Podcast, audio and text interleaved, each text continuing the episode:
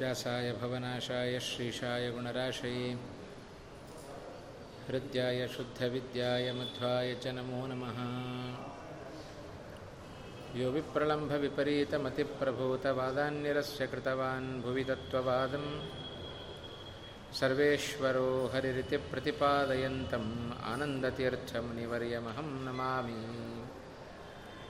भवति यदनुभावादेडमूकोऽपि वाग्मी जडमतिरपि जन्तुर्जायते प्राज्ञमौलिः सकलवचनचेतो देवता भारती सा मम वचसि निधत्तां सन्निधिं मानसे च। अनवद्यात्मचारित्र्यं वादिखद्योतभास्करं विद्यामान्यगुरुं वन्दे विद्याविद्योतभास्वरम्। महत्कृतिशतैर्नित्यं विश्वरक्षणदीक्षितान् विश्वेशतीर्थचरणान् वन्दे विद्यागुरून् मम। आपादमौलिपर्यन्तं गुरूणामाकृतिं स्मरेत् तेन विघ्नाः प्रणश्यन्ति सिद्ध्यन्ति च मनोरथाः। पृथ्वीमण्डलमध्यस्थाः पूर्णबोधमतानुगाः वैष्णवाः विष्णुहृदयाः तान्नमस्ते गुरून् मम। श्रीगुरुभ्यो नमः। श्रीमदानन्दतीर्थभगवत्पादाचार्यगुरुभ्यो नमः। हरिः ॐ हरिः ॐ हरिः ॐ।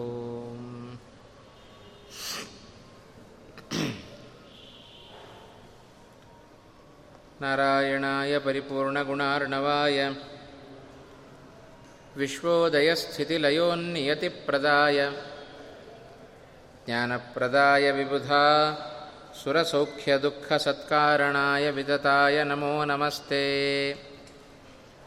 वेदव्यासगुणावासविद्याधीशसतां वश मां निराशं गतक्लेशं कुर्वनाशं हरे निशं।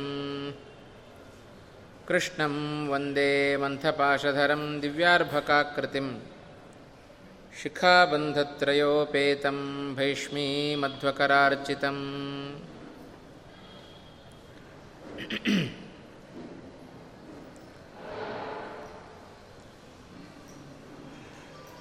ಮಹಾಭಾರತ. ಇದುವರೆಗೂ ಮಹಾಭಾರತದ ನಿರಂತರವಾದ ಜ್ಞಾನಯಜ್ಞದಲ್ಲಿ ಇದುವರೆಗೂ ಅನೇಕ ಅಂಶಗಳನ್ನು ಮೊದಲನೆಯ ಆದಿಪರ್ವದಲ್ಲಿ ತಾವೆಲ್ಲ ಕೇಳಿದ್ದೀರಿ. ಮಹಾಭಾರತದ ವೈಶಿಷ್ಟ್ಯ, ವೇದವ್ಯಾಸರು ಮಹಾಭಾರತವನ್ನು ರಚನೆ ಮಾಡಿ ನಂತರ ಅದನ್ನು ನಡೆಸಿದ್ದು. ನಮಗೆ ಸೂಚಿತವಾದ ಭಾಗ ಕಳೆದ ಬಾರಿ ಪ್ರವಚನವನ್ನು ಮಾಡಿದ ಆಚಾರ್ಯರು ವೇದವ್ಯಾಸದೇವರ ಅವತಾರ ಹಾಗೂ ವೇದಗಳ ವಿಭಜನೆ ಇಷ್ಟು ಅಂಶಗಳಾಗಿದ್ದಾವೆ, ಅದರ ನಂತರದ ಭಾಗದ ಪ್ರವಚನ ನಡೀಬೇಕು ಎಂಬುದಾಗಿ ಸೂಚನೆಯನ್ನು ಕೊಟ್ಟಿದ್ದಾರೆ. ಅದರಂತೆ ಭಗವಂತ ವೇದವ್ಯಾಸರಾಗಿ ಅವತಾರವನ್ನು ಮಾಡಿದ ಉದ್ದೇಶ ಎಲ್ಲ ಜನರ ಜ್ಞಾನವನ್ನು ಹೋಗಲಾಡಿಸಿ ಉತ್ತಮವಾದ ಜ್ಞಾನವನ್ನು ತುಂಬಬೇಕು ಅನ್ನೋದು ಭಗವಂತನ ಅವತಾರದ ಉದ್ದೇಶ. ಅದಕ್ಕೆ ಅವತಾರವನ್ನು ವೇದವ್ಯಾಸರಾಗಿ ಮಾಡಿದ ಅವತಾರವನ್ನು ಮಾಡಿದ ಉದ್ದೇಶ ಎಲ್ಲ ವೇದಗಳನ್ನು ವಿಭಾಗ ಮಾಡಿಕೊಟ್ಟಿದ್ದು, ಬ್ರಹ್ಮಸೂತ್ರಗಳನ್ನು ರಚನೆ ಮಾಡಿದ್ದು, ಇದೇ ಪ್ರಧಾನವಾದ ಅವತಾರದ ಉದ್ದೇಶ. ಅದರ ಜೊತೆಗೆ ಭಾಗವತ ಮತ್ತೊಂದು ಮಾತನ್ನು ಹೇಳಿತು, ಭಗವಂತನ ಅವತಾರದ ಉದ್ದೇಶ ಎರಡು ಅಂತ. ವೇದವ್ಯಾಸರಾಗಿ ಒಂದನ್ನು ಮಾಡಲಿಲ್ಲ, ಮತ್ತೊಂದನ್ನು ಮಾಡಿದ ಭಗವಂತ. ರಕ್ಷೋವಧಾಯೈವ ನ ಕೇವಲಂ ವಿಭೋಹೋ ಮರ್ತ್ಯಾವತಾರ ಸ್ವಿಹ ಮರ್ತ್ಯ ಶಿಕ್ಷಣಂ. ಇದು ಭಾಗವತ ಹೇಳಿದ ಒಂದು ಮಾತು. ಭಗವಂತನ ಅವತಾರದ ಉದ್ದೇಶ ಕೇವಲ ರಾಕ್ಷಸರ ಸಂಹಾರ ಮಾತ್ರ ಅಲ್ಲ, ಮಾನವರಿಗೆ ಶಿಕ್ಷಣೆಯನ್ನು ಕೊಡೋದು ಬಹಳ ಮುಖ್ಯ ಉದ್ದೇಶ. ಶಾಸನ ಮಾಡಬೇಕು, ಮಾತಿನ ಮೂಲಕ ಶಾಸನ ಮಾಡೋದು ಶಾಸ್ತ್ರ, ಶಸ್ತ್ರದ ಮೂಲಕ ಶಾಸನೆಯನ್ನು ಮಾಡೋದು ಶಸ್ತ್ರ. ಭಗವಂತ ಎರಡನ್ನೂ ಹೇಳಿದ. ವ್ಯಾಸನಾಗಿ ವಾಸಿಷ್ಠ ಕೃಷ್ಣನಾಗಿ ಮಾತಿನ ಮೂಲಕ ಶಾಸನವನ್ನು ಮಾಡಿದ, ಕೃಷ್ಣನಾಗಿ ಶಸ್ತ್ರವನ್ನು ಹಿಡಿದು ಶಾಸನವನ್ನು ಮಾಡಿದ. ಇದು ಭಗವಂತ ಮಾಡಿದ ಅತ್ಯಂತ ಅದ್ಭುತವಾದ ಒಂದು ಕರ್ಮ. ಅದನ್ನು ಮಹಾಭಾರತದಲ್ಲಿ ಅದನ್ನು ನಾವು ಕಾಣ್ತಾ ಇದ್ದೇವೆ. ಯಾವಾಗ ರಚನೆ ಮಾಡಿದರು ಮಹಾಭಾರತವನ್ನು ವ್ಯಾಸರು? ವ್ಯಾಸಾವತಾರ ಆಗಿ ಕೇವಲ 3 ವರ್ಷ. ಆ 3 ವರ್ಷಗಳಲ್ಲಿ ವ್ಯಾಸರು ಮಹಾಭಾರತವನ್ನು ರಚನೆ ಮಾಡಿದರು. ಮಹಾಭಾರತ ನಡೆದದ್ದು ಯಾವಾಗ? ವ್ಯಾಸರು ಮಹಾಭಾರತವನ್ನು ರಚನೆ ಮಾಡಿ 600 ವ್ಯಾಸಾವತಾರ ಆಗಿ 600 ವರ್ಷಗಳು ಕಳೆದ ನಂತರ ಧರ್ಮ ಧೃತರಾಷ್ಟ್ರಾದಿಗಳು ಹುಟ್ಟಿಕೊಂಡದ್ದು ಅಂತ. ಹಾಗಾದರೆ ವ್ಯಾಸರ ಸರ್ವಜ್ಞತ್ವ ಶ್ರೀಮದ್ ಆಚಾರ್ಯರು ತಾತ್ಪರ್ಯನಿಧದಲ್ಲಿ ಹೇಳುವಾಗ ಆ ಸ್ವಾಮಿ ಭಗವಂತ ಮಹಾಭಾರತವನ್ನು ರಚನೆ ಮಾಡಿದ ವೇದವ್ಯಾಸರು ಮತ್ತಾರೂ ಅಲ್ಲ, ಸಾಕ್ಷಾತ್ ನಾರಾಯಣನಿಗಿಂತ ಅಭಿನ್ನರು ಅಂತ ಹೇಳಲಿಕ್ಕೆ ಶ್ರೀಮದ್ ಆಚಾರ್ಯರು ಕೊಟ್ಟ ದೃಷ್ಟಾಂತ ಇದು. ಯಾವಾಗಲೂ ನಂತರದಲ್ಲಿ ರಚನೆ ಕಥೆಯನ್ನು ನಡೆದು ರಚನೆ ಮಾಡಿದ್ದಲ್ಲ, ಮುಂಚೆಯೇ ಮಹಾಭಾರತವನ್ನು ರಚನೆ ಮಾಡಿ ಆಮೇಲೆ ನಡೆಸಿಕೊಟ್ಟವರು ವೇದವ್ಯಾಸರು. ಆದ್ದರಿಂದ ವೇದವ್ಯಾಸರು ಸಾಕ್ಷಾತ್ ಭಗವಂತನ ಅವತಾರ, ಸರ್ವೋತ್ತಮನಾಗಿರತಕ್ಕಂಥ ವ್ಯಕ್ತಿ, ಸರ್ವಜ್ಞನಾಗಿರತಕ್ಕಂಥ ವ್ಯಕ್ತಿ ಅನ್ನೋದಕ್ಕೆ ಶ್ರೀಮದಾಚಾರ್ಯರು ಇದೇ ದೃಷ್ಟಾಂತವನ್ನು ನಮಗಲ್ಲಿ ಕೊಡ್ತಾ ಇದ್ದಾರೆ ತಾತ್ಪರ್ಯ ನಡೆಯದಲ್ಲಿ. ಅದರಂತೆ ಮಹಾಭಾರತದ ಈ ಒಂದು ಆದಿಪರ್ವದಲ್ಲಿ ವಿಶೇಷವಾಗಿ ವ್ಯಾಸರು ಅನೇಕ ಅಂಶಗಳನ್ನು ನಮಗೆ ತಿಳಿಸಿಕೊಡ್ತಾ, ವ್ಯಾಸರ ಅವತಾರವನ್ನು ಕೇಳಿದ್ದೇವೆ. ಪರಾಶರ ಸತ್ಯವತಿ ಸುತರಾಗಿ ವ್ಯಾಸರ ಅವತಾರವನ್ನು ಮಾಡಿದ ದೊಡ್ಡ ಪ್ರಸಂಗ ಈ ಅಧ್ಯಾಯದಲ್ಲಿ ಬಂದಿದೆ. 64ನೇ ಅಧ್ಯಾಯ. ಅಧ್ಯಾಯದಲ್ಲಿ ಸಾಧಾರಣ ಒಂದು ಅರ್ಧ ಭಾಗ, 60 ಭಾಗದಷ್ಟು ಕಥಾಭಾಗ ಆಗಿದೆ. ಮುಂದಿನ ಸ್ವಲ್ಪ ಭಾಗವನ್ನು ನೋಡಿ ಮತ್ತೆ ಮುಂದಿನ ಅಧ್ಯಾಯಕ್ಕೆ ನಾವು ಪ್ರವೇಶವನ್ನು ಮಾಡೋಣ ಅಂತ. ವ್ಯಾಸರ ಅವತಾರದ ಉದ್ದೇಶ ತಿಳಿದಾಯಿತು, ಅವತಾರವನ್ನು ಮಾಡಿದ ಕೆಲಸವನ್ನೂ ತಿಳಿದಾಯಿತು. ಆಮೇಲೆ ಏನು ಮಾಡಿದರು? ವೈಶಂಪಾಯನರು ಜನಮೇಜಯನಿಗೆ ವಿಶದವಾಗಿ ಕಥೆಯನ್ನು ಹೇಳಿಕೊಂಡು ಹೊರಟಿದ್ದಾರೆ. ನಂತರದಲ್ಲಿ ಬಂದ ಒಂದು ಕಥಾ ಪ್ರಸಂಗವನ್ನು ಮುಂದೆ ತಿಳಿಬೇಕಾದಂಥ ಅವಶ್ಯಕತೆ ನಮಗಿದೆ. ಒಂದು ಮಾತನ್ನು ಹೇಳಿದ್ದು, ಭಗವಂತನ ಈ ಒಂದು ಅವತಾರದ ಕಥೆಯನ್ನು ಕೇಳಿದ್ದೇವೆ. ಕೇಳಿದ್ದರ ಪ್ರಯೋಜನ ಏನು? ಬರೀ ಕಥೆಯನ್ನು ಕೇಳಿ ಬಿಡೋದು? ಕಥೆಯನ್ನು ಕೇಳೋದು ಸಣ್ಣ ಮಕ್ಕಳು ಕೇಳ್ತಾರೆ. ಇಲ್ಲಿ ಕೂತವ್ರು ನಾವ್ಯಾರು ಸಣ್ಣವರಲ್ಲ, ಎಲ್ಲರೂ ವಯೋವೃದ್ಧರು ಆಗಿದ್ದೇವೆ. ಜ್ಞಾನ ಬೇಕಾದಷ್ಟು ಪ್ರವಚನವನ್ನು ಕೇಳಿ ಜ್ಞಾನವನ್ನು ಪಡ್ಕೊಂಡಿದ್ದೇವೆ. ಕಥೆ ಕೇಳಲಿಕ್ಕೆ ಬಂದದ್ದು ಕೇವಲ ಕಥೆಯನ್ನು ಕೇಳೋದಲ್ಲ, ಪ್ರತಿಯೊಂದು ಮಾತಿನ ಹಿನ್ನೆಲೆಯಲ್ಲಿಯೂ ಕೂಡ ವ್ಯಾಸರು ಒಂದು ನೀತಿಯನ್ನೂ ಜೊತೆಗಿಟ್ಟಿದ್ದಾರೆ ಅಂತ. ಇಷ್ಟು ವ್ಯಾಸಾವತಾರದ ಕಥೆಯನ್ನು ನಾವು ಕೇಳಿದರೆ ಅದರಿಂದ ಪ್ರಯೋಜನ ಏನು? ಅದನ್ನು ವೈಶಂಪಾಯನರೇ ಜನಮೇಜನಿಗೆ ಹೇಳಿದರು. ಜನಮೇಜಯನ ಕುರಿತು ಹೇಳ್ತಾ ಇದ್ದಾರೆ, ಸಮಗ್ರವಾದ ಮಹಾಭಾರತವನ್ನು ಉಪದೇಶ ಕೊಡ್ತಾ ಇದ್ದಾರೆ ಜನಮೇಜಯನಿಗೆ. ಆ ಸಂದರ್ಭದಲ್ಲಿ ಹೇಳಿದ ಮಾತು, ಏತತ್ ಪವಿತ್ರಂ ಪುಣ್ಯಂಚ ವ್ಯಾಸ ಸಂಭವಮುತ್ತಮಂ ಇತಿಹಾಸಮಿಮಂ ಶ್ರುತ್ವಾ ಪ್ರಜಾವಂತೋ ಭವಂತಿ ಚ. ಏನಾಗುತ್ತೆ ಇದರ ಪ್ರಯೋಜನ ಅನ್ನೋದಕ್ಕೆ ವ್ಯಾಸರೇ ಹೇಳಿದ ಒಂದು ಮಾತು. ಈ ವ್ಯಾಸಾವತಾರದ ಅವತಾರ ಅಂದರೆ ನಮಗೆಲ್ಲ ಗೊತ್ತೇ ಇದೆ. ವ್ಯಾಸರ ಅವತಾರ ಭಗವಂತ ಹುಟ್ಟೋದು ಅಂತ ಹೇಳಿದರೆ ಪ್ರಾದುರ್ಭಾವ ಅಂತ ಅರ್ಥ, ಭಗವಂತನ ಅಭಿವ್ಯಕ್ತಿ. ಭಗವಂತ ಎಲ್ಲಿಲ್ಲ, ಎಲ್ಲ ಕಡೆಯೂ ಭಗವಂತ ಇದ್ದಾನೆ. ಆ ಇರುವ ಭಗವಂತನೇ ಪ್ರಕಟನಾಗ್ತಾನೆ. ಅದೇ ಭಗವಂತನ ಹುಟ್ಟು. ನಾವು ಹುಟ್ಟುವಂತೆ ಭಗವಂತ ಹುಟ್ಟೋದಲ್ಲ. ನಮ್ಮ ಹುಟ್ಟು ಹೇಗಿದೆ ಅಂತ ನೋಡಿಯೂ ಗೊತ್ತು, ಅನುಭವಿಸಿಯೂ ಗೊತ್ತು ನಮಗೆ. ಎಲ್ಲ ರಕ್ತಗಳ ಸಂಬಂಧವನ್ನು ಇಟ್ಟುಕೊಂಡು ರಕ್ತದಲ್ಲಿ ಸ್ನಾನ ಮಾಡಿಕೊಂಡು ನಾವು ಹುಟ್ಟಿದರೆ ಭಗವಂತ ಚಿನ್ಮಯನಾಗಿ ಹುಟ್ಟುತ್ತಾನೆ, ತೇಜೋಮಯನಾಗಿ ಭಗವಂತ ಹುಟ್ಟುತ್ತಾನೆ. ಅವ ಹುಟ್ಟಿದ ಕೃಷ್ಣನಾಗಿ ಹುಟ್ಟಿದ, ನರಸಿಂಹನಾಗಿ ಪ್ರಕಟನಾದ, ಇವೆಲ್ಲ ವಾಮನನಾಗಿ ಪ್ರಕಟನಾದ. ಇದು ಭಗವಂತನ ಅವತಾರ ಅಂತ ಹೇಳಿದರೆ, ಅದೇ ಕೃಷ್ಣನ ಅವತಾರವನ್ನು ಹೇಳುವಾಗ ಭಾಗವತ ತಮ್ಮ ಅದ್ಭುತಂ ಬಾಲಕಂ ವಸುದೇವ ಈಕ್ಷತ ಅಂತಂತು. ಅದ್ಭುತವಾದ ಬಾಲಕನನ್ನು ವಸುದೇವ ನೋಡಿದ. ತಮದ್ಭುತಂ ಬಾಲಕಂ ಅಂಬುಜೇಕ್ಷಣಂ ಪೀತಾಂಬರಂ ಸಾಂದ್ರಪಯೋಧ ಸೌಭಗಂ ಮಹಾರ್ಹ ವೈಡೂರ್ಯ ಕಿರೀಟ ಕುಂಡಲ ತ್ವಿಷಾ ಪರಿಶ್ವಕ್ತ ಸಹಸ್ರ ಕುಂತಲಂ ಅದ್ಭುತಂ ಬಾಲಕಂ ವಸುದೇವ ಈಕ್ಷತ.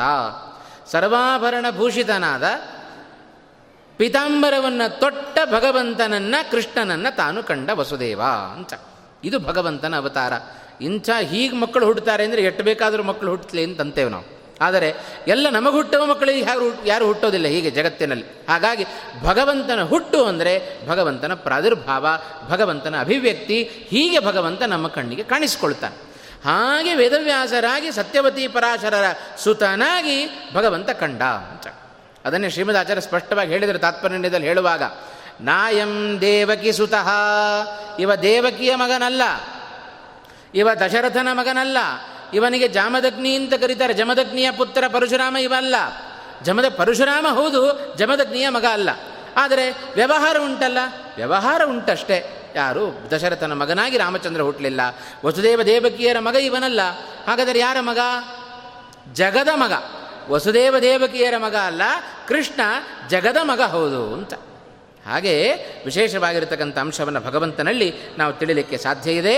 ಆದ್ದರಿಂದ ವ್ಯಾಸರು ಹೇಳ್ತಾ ಇದ್ದಾರೆ, ಏತತ್ ಪವಿತ್ರಂ ಪುಣ್ಯಂಚ ವ್ಯಾಸಸಂಭವಮುತ್ತಮಂ ಇತಿಹಾಸಮಿಮಂ ಶ್ರುತ್ವ ಪ್ರಜಾವಂತೋ ಭವಂತಿ ಚ. ವ್ಯಾಸರ ಈ ಒಂದು ಅವತಾರದ ಕಥೆಯನ್ನು ಕೇಳಿದರೆ, ಹಿಂದೆ ಏನೇನು ಕಥೆ ಬಂದಿದೆ ಅಂತ ತಮಗೆಲ್ಲ ಗೊತ್ತಿದೆ. ಆ ಸತ್ಯವತಿ ಪರಾಚರ ವಿವಾಹದ ಪ್ರಸಂಗವನ್ನು ವಿಸ್ತಾರವಾಗಿ ಹೇಳಿತ್ತು ಮಹಾಭಾರತ. ಹೀಗೆ ಅವರಿಬ್ಬರಿಗೆ ಮಗನಾಗಿ ವ್ಯಾಸರ ಅವತಾರವನ್ನು ಕೇಳಿದರೆ, ಯಾರಿಗೆ ಮಕ್ಕಳಿಲ್ಲವೋ ಅವರಿಗೂ ಮಕ್ಕಳಾಗ್ತಾರಂತೆ. ಇದು ಭಗವಂತನ ಅವತಾರದ ವಿಶೇಷ. ಈ ಒಂದು ಅವತಾರದ ಕಥೆಯನ್ನು ಕೇಳಿದ್ದರ ಪ್ರಯೋಜನವನ್ನೂ ಜೊತೆಗೆ ನಾವು ತಿಳಿದುಕೊಳ್ಳಬೇಕಂತೆ.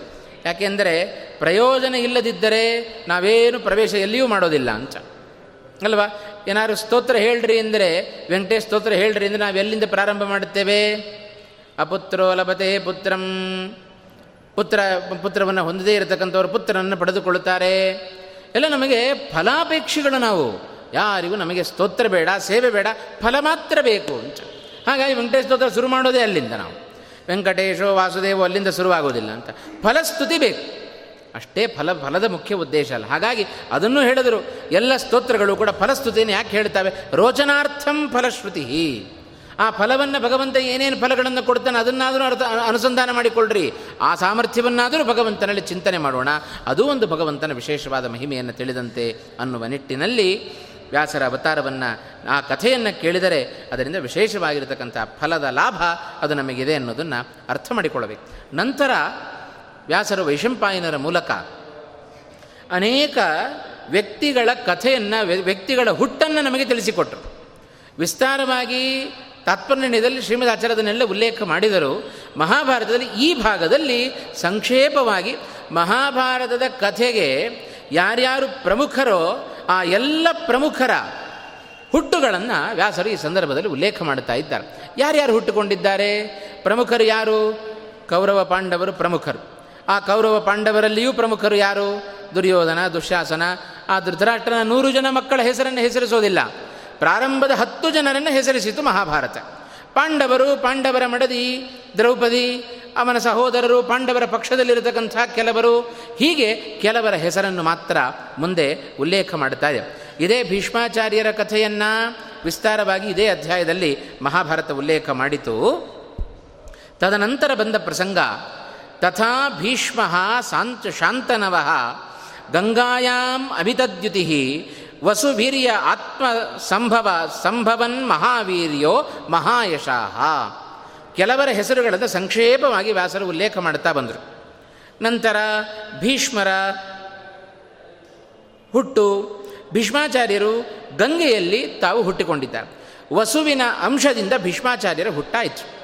ಭೀಷ್ಮಾಚಾರ್ಯರ ಜನನವನ್ನು ತಿಳಿಸಿ ನಂತರ ಹೇಳುವ ಮತ್ತೊಂದು ಮಾತು, ಇನ್ನೊಬ್ಬ ವ್ಯಕ್ತಿ ಮಹಾಭಾರತದಲ್ಲಿ ನಮಗೆ ಸಿಕ್ಕಿದ್ದಾನೆ. ಯಾರಪ್ಪ ಅದು ಅಂತ ಹೇಳಿದರೆ, ಮಹಾದೈವ ಭಕ್ತ, ಕೃಷ್ಣನ ಭಕ್ತ ವಿದುರನ ಒಂದು ಪ್ರಸಂಗವನ್ನು ಭಾಗವತ ಉಲ್ಲೇಖ ಮಾಡಿತು. ಸಾಕ್ಷಾತ್ ಯಮ ವಿದುರನಾಗಿ ತಾನು ಹುಟ್ಟಿಕೊಂಡಿದ್ದಾನೆ. ಧರ್ಮರಾಜನಾಗಿಯೂ ಯಮ ತಾನು ಅವತಾರವನ್ನು ಮಾಡಿದ, ವಿದುರನಾಗಿಯೂ ಯಮ ತಾನು ಅವತಾರವನ್ನು ಮಾಡ್ತಾ ಇದ್ದಾನೆ. ವಿದುರನಾಗಿ ದಾಸೀಪುತ್ರನಾಗಿ ಯಾಕೆ ಹುಟ್ಟಿದ ಯಮ? ಅದಕ್ಕೊಂದು ಸಣ್ಣ ಕಥೆಯನ್ನು ಮಹಾಭಾರತ ಈ ಸಂದರ್ಭದಲ್ಲಿ ಉಲ್ಲೇಖ ಮಾಡ್ತಾ ಇದೆ. ಒಬ್ಬ ಋಷಿಗಳು, ದೊಡ್ಡ ಬ್ರಹ್ಮಜ್ಞಾನಿಗಳು, ಸಚ್ಚರಿತ್ರೆ ಉಳ್ಳವಂಥವರು, ಯಾವ ದುರ್ಗುಣಗಳೂ ಇಲ್ಲದೇ ಇರತಕ್ಕಂಥ ಒಬ್ಬ ಬ್ರಹ್ಮರ್ಷಿಗಳು. ಆ ಬ್ರಹ್ಮರ್ಷಿಗಳನ್ನು ಯಮದೂತರು ಏನು ಮಾಡ್ತಾ ಇದ್ದಾರೆ? ಯಾವ ದುರ್ಗುಣಗಳು ಇಲ್ಲ, ಚೌರ್ಯಾದಿ ದುರ್ಗುಣಗಳು ಇಲ್ಲ, ಅಂಥ ಯಾವುದೇ ದುರ್ಗುಣ ಇಲ್ಲದೇ ಇರತಕ್ಕಂಥ ಆ ಬ್ರಹ್ಮರ್ಷಿಗಳಿಗೆ ಸಂಹಾರ ಮಾಡಲಿಕ್ಕೆ ಹೊರಟ್ರಂತೆ. ಆಗ ಆ ಋಷಿಗಳು ಹೇಳಿದರು, ಮತ್ಯಾರೂ ಅಲ್ಲ, ಅವರನ್ನು ಅಣಿಮಾಂಡವ್ಯರು ಅಂತ ಕರೀತಾ ಇದ್ದಾರೆ. ಮಹಾ ಸದ್ಗುಣವಂತರು, ಎಲ್ಲ ರೀತಿಯಾದ ಗುಣವನ್ನು ಹೊಂದಿ ಬ್ರಹ್ಮರ್ಷಿಗಳು ಅಂತ ಕರೆಸಿಕೊಂಡವರು, ಯಾವ ಗುಣವೂ ಇಲ್ಲದೇ ಇರತಕ್ಕಂಥ ವ್ಯಕ್ತಿಗಳನ್ನು ಶೂಲಕ್ಕೆ ಏರಿಸ್ತಾ ಇದ್ದಾರೆ ಅಂತ.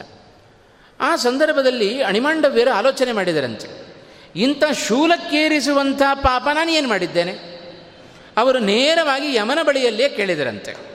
ಇಡೀ ನನ್ನ ಜೀವನವನ್ನು ಆಮೂಲಾಗ್ರವಾಗಿ ನಾನು ಜ್ಞಾಪಿಸಿಕೊಂಡರೆ ನನಗೆ ತಿಳಿದಂತೆ ನಾನು ಮಾಡಿದ ಅಪರಾಧ ಒಂದೇ. ಏನದು ಅಪರಾಧ? ಅದೇ ಅಣಿಮಾಂಡವ್ಯರು ಹೇಳ್ತಾ ಇದ್ದಾರೆ, ಇಶೀಕಯ ಮಯ ವಾಲ್ಯಾತ್ ವಿದ್ಯಾ ಹೇಕಾ ಶಕುಂತಿಕಾ ತತ್ ಕಿಲ್ಬಿಷಂ ಸ್ಮರೇ ಧರ್ಮ ನಾಣ್ಯತ್ ಪಾಪಮಹಂ ಸ್ಮರೇ.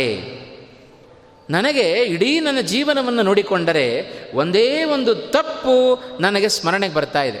ಅದನ್ನು ಬಿಟ್ಟರೆ ಧರ್ಮ, ಯಮನನ್ನು ಕುರಿತೇ ಸಂಬೋಧನೆಯನ್ನು ಮಾಡಿದ್ದು ಅಣಿಮಾಂಡವ್ಯರು. ಯಮಧರ್ಮನನ್ನು ಸಂಬೋಧನೆ ಮಾಡಿ ಹೇಳುತ್ತಾ ಇದ್ದಾರೆ, ಇಡೀ ಜೀವನದಲ್ಲಿ ಒಂದೇ ಒಂದು ನಾನು ತಪ್ಪು ಮಾಡಿದ್ದು ಏನದು ಅಂತ ಹೇಳಿದರೆ ಒಂದು ನೊಣ. ಆ ನೊಣವನ್ನು ಹಿಡಿದು ಅದಕ್ಕೆ ಮುಳ್ಳಿನಿಂದ ಚುಚ್ಚಿದ್ದೇನೆ ಅಂತ ಅವರು ಹೇಳಿಕೊಂಡ್ರು. ಈ ಒಂದು ಅಪರಾಧ ಮಾತ್ರ ನನಗೆ ಸ್ಮರಣೆಗೆ ಬರ್ತಾ ಇದೆ, ಅದನ್ನು ಬಿಟ್ಟರೆ ಮತ್ತೇನೂ ಸ್ಮರಣೆಗೆ ಬರ್ತಾ ಇಲ್ಲ ಅಂತ. ಇವತ್ತು ನಾವು ಹೀಗೆ ಹೇಳಿಕೊಳ್ಬಹುದೋ? ನಮಗೆ ಸ್ಮರಣೆಗೆ ಬರೋದಿಲ್ಲ ಅಷ್ಟೆ, ಯಾಕೆಂದರೆ ಸ್ಮರಣೆಗೆ ಬಾರದಷ್ಟು ಪಾಪಗಳನ್ನು ನಾವು ಮಾಡಿರ್ತೇವೆ ಅಂತ. ಹಾಗಾಗಿ ಅಣಿಮಾಂಡವರಿಗೆ ಹಾಗಲ್ಲ, ಅವರು ಜ್ಞಾನಿಗಳು, ಬ್ರಹ್ಮರ್ಷಿಗಳು. ಇಡೀ ಜೀವನದಲ್ಲಿ ನಡೆದ ಒಂದೊಂದು ದಿವಸದಲ್ಲಿ ನಡೆದದ್ದು ಅವರಿಗೆ ಜ್ಞಾಪಕ ಇದೆ. ಹಾಗಾಗಿ ಅವರು ಹೇಳಿಕೊಂಡ್ರು, ಇಡೀ ಜೀವನದಲ್ಲಿ ನಾನು ಆಲೋಚನೆ ಮಾಡಿದರೆ ಇದು ಒಂದು ತಪ್ಪನ್ನು ಬಿಟ್ಟರೆ ಮತ್ತಾವುದು ನನಗೆ ಜ್ಞಾಪಕಕ್ಕೆ ಬರ್ತಾ ಇಲ್ಲ ಅಂತ. ಮಾಡೇ ಇಲ್ಲ ಅನ್ನುವ ಖಾತ್ರಿಯಲ್ಲಿ ಹೇಳ್ತಾ ಇದ್ದಾರೆ. ಆಯಿತು, ಅದು ಒಂದು ತಪ್ಪು ನನ್ನಿಂದ ನಡೆದಿದೆ, ಆದರೆ ಅದಕ್ಕೆ ಪ್ರತಿಯಾಗಿ ಬೇಕಾದಷ್ಟು ಧರ್ಮಕರ್ಮಗಳನ್ನು ನಾನು ಮಾಡಿದ್ದೇನೆ, ಯಜ್ಞಯಾಗಗಳನ್ನು ಮಾಡಿದ್ದೇನೆ, ದಾನ ಧರ್ಮಗಳನ್ನು ಮಾಡಿದ್ದೇನೆ. ಎಲ್ಲ ಇಷ್ಟು ಪುಣ್ಯಕರ್ಮವನ್ನು ಮಾಡಿದರೂ ಆ ಒಂದು ಪಾಪ ಇದೆಲ್ಲ ಪುಣ್ಯವನ್ನು ಮುಚ್ಚಿಬಿಡ್ತಾ? ಇವತ್ತು ಶೂಲಕ್ಕೇರಿಸಲಿಕ್ಕೆ ಹೊರಟಿದ್ದೀರಿ ನನ್ನನ್ನು, ಇಷ್ಟು ಶೂಲಕ್ಕೇರಿಸುವಷ್ಟರ ಮಟ್ಟಿಗೆ ಆ ಪಾಪ ಅದು ನನಗೆ ಅದು ಬಾಧಿಸುತ್ತೋ? ಆ ಪಾಪ ಪರಿಹಾರಕ್ಕೋಸ್ಕರ ಇಷ್ಟೆಲ್ಲ ಧರ್ಮ ಕರ್ಮಗಳನ್ನು ನಾನು ಮಾಡಿದ್ದೇನೆ, ಯಜ್ಞ ಯಾಗಗಳನ್ನು ಮಾಡಿದ್ದೇನೆ, ಇದ್ಯಾವುದು ಫಲವನ್ನು ಕೊಡೋದೇ ಇಲ್ಲೇನು? ಇದ್ಯಾವುದು ಲೆಕ್ಕಕ್ಕೆ ಬರೋದಿಲ್ವಾ? ಇದೆಲ್ಲ ಅಣಿಮಾಂಡವ್ಯರು ಸಾಕ್ಷಾತ್ ಯಮನಿಗೆ ಪ್ರಶ್ನೆಯನ್ನು ಮಾಡ್ತಾ ಇದ್ದಾರೆ. ತತ್ ಕಿಲ್ಬಿಷಂ ಸ್ಮರೇ ಧರ್ಮ ನಾಣ್ಯತ್ ಪಾಪಮಹಂ ಸ್ಮರೇ ತನ್ಮೇ ಸಹಸ್ರಮಮಿತಂ ಕಸ್ಮಾನ್ನ ಇಹ ಅಜಯತ್ತಪಃ ಗರೀಯಾನ್ ಬ್ರಾಹ್ಮಣವಧಃ ಸರ್ವಭೂತವಧಾದ್ಯತಃ ಅಂತ ಒಂದು ಮಾತು ಹೇಳಿದರು.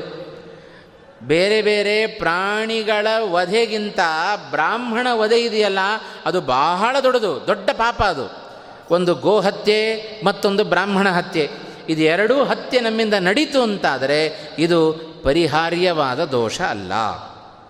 ಏನು ಮಾಡಿದರೆ ಅದು ಪರಿಹಾರ ಮಾಡಿಕೊಳ್ಳಿಕ್ಕೆ ಸಾಧ್ಯ ಇಲ್ಲ. ಇದರ ಶೇಷ ಕೊನೆಗೂ ನಮ್ಮಲ್ಲಿ ಉಳಿದೇ ಉಳಿಯತ್ತು.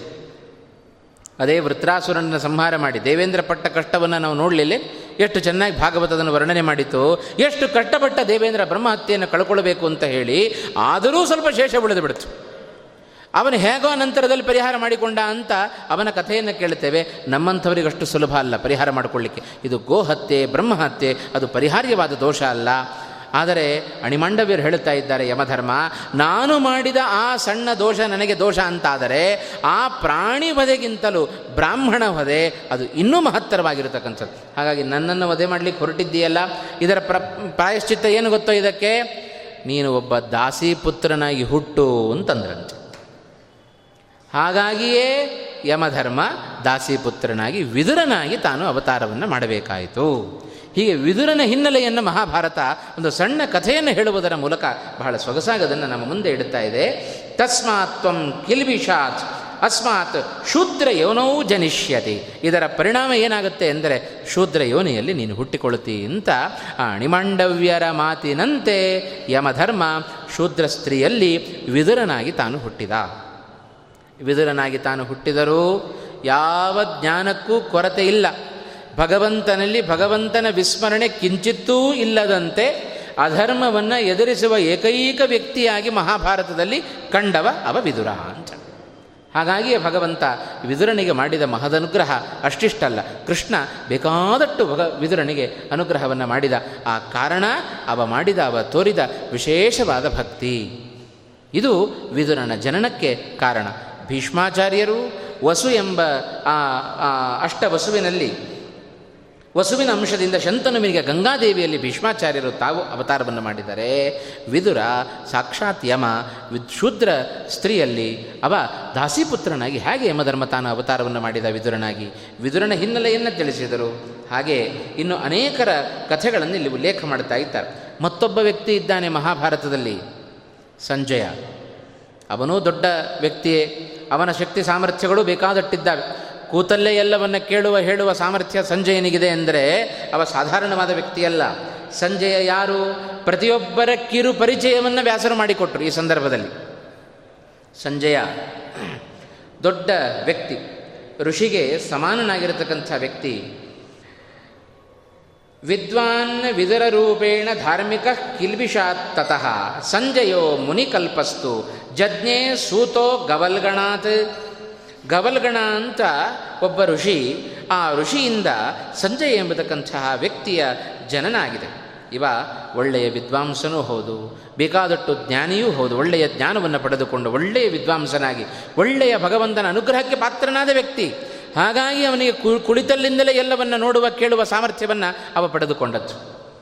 ಅದೂ ಒಂದು ವರವೇ ಸಂಜಯನಿಗೆ. ಧೃತರಾಷ್ಟ್ರನಿಗೋಸ್ಕರ ಅಂಥ ವರವನ್ನು ಪಡೆದುಕೊಂಡು ಕುಳಿತಲ್ಲಿಂದಲೇ ಇಡೀ ಆ ಯುದ್ಧದ ಆ ಒಂದು ವಿವರಣೆಯನ್ನು ಕೊಡುವುದರ ಮೂಲಕ ಸಂಜಯ ಉತ್ತಮವಾದ ವ್ಯಕ್ತಿಯಾಗಿ ಅವ ಹುಟ್ಟಿಕೊಂಡಿದ್ದಾನೆ.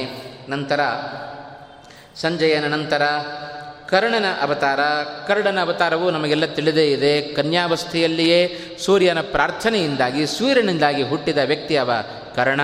ಹುಟ್ಟುವಾಗಲೇ ಕವಚ ಸಹಿತವಾಗಿ ಹುಟ್ಟಿದವ ಕರ್ಣ.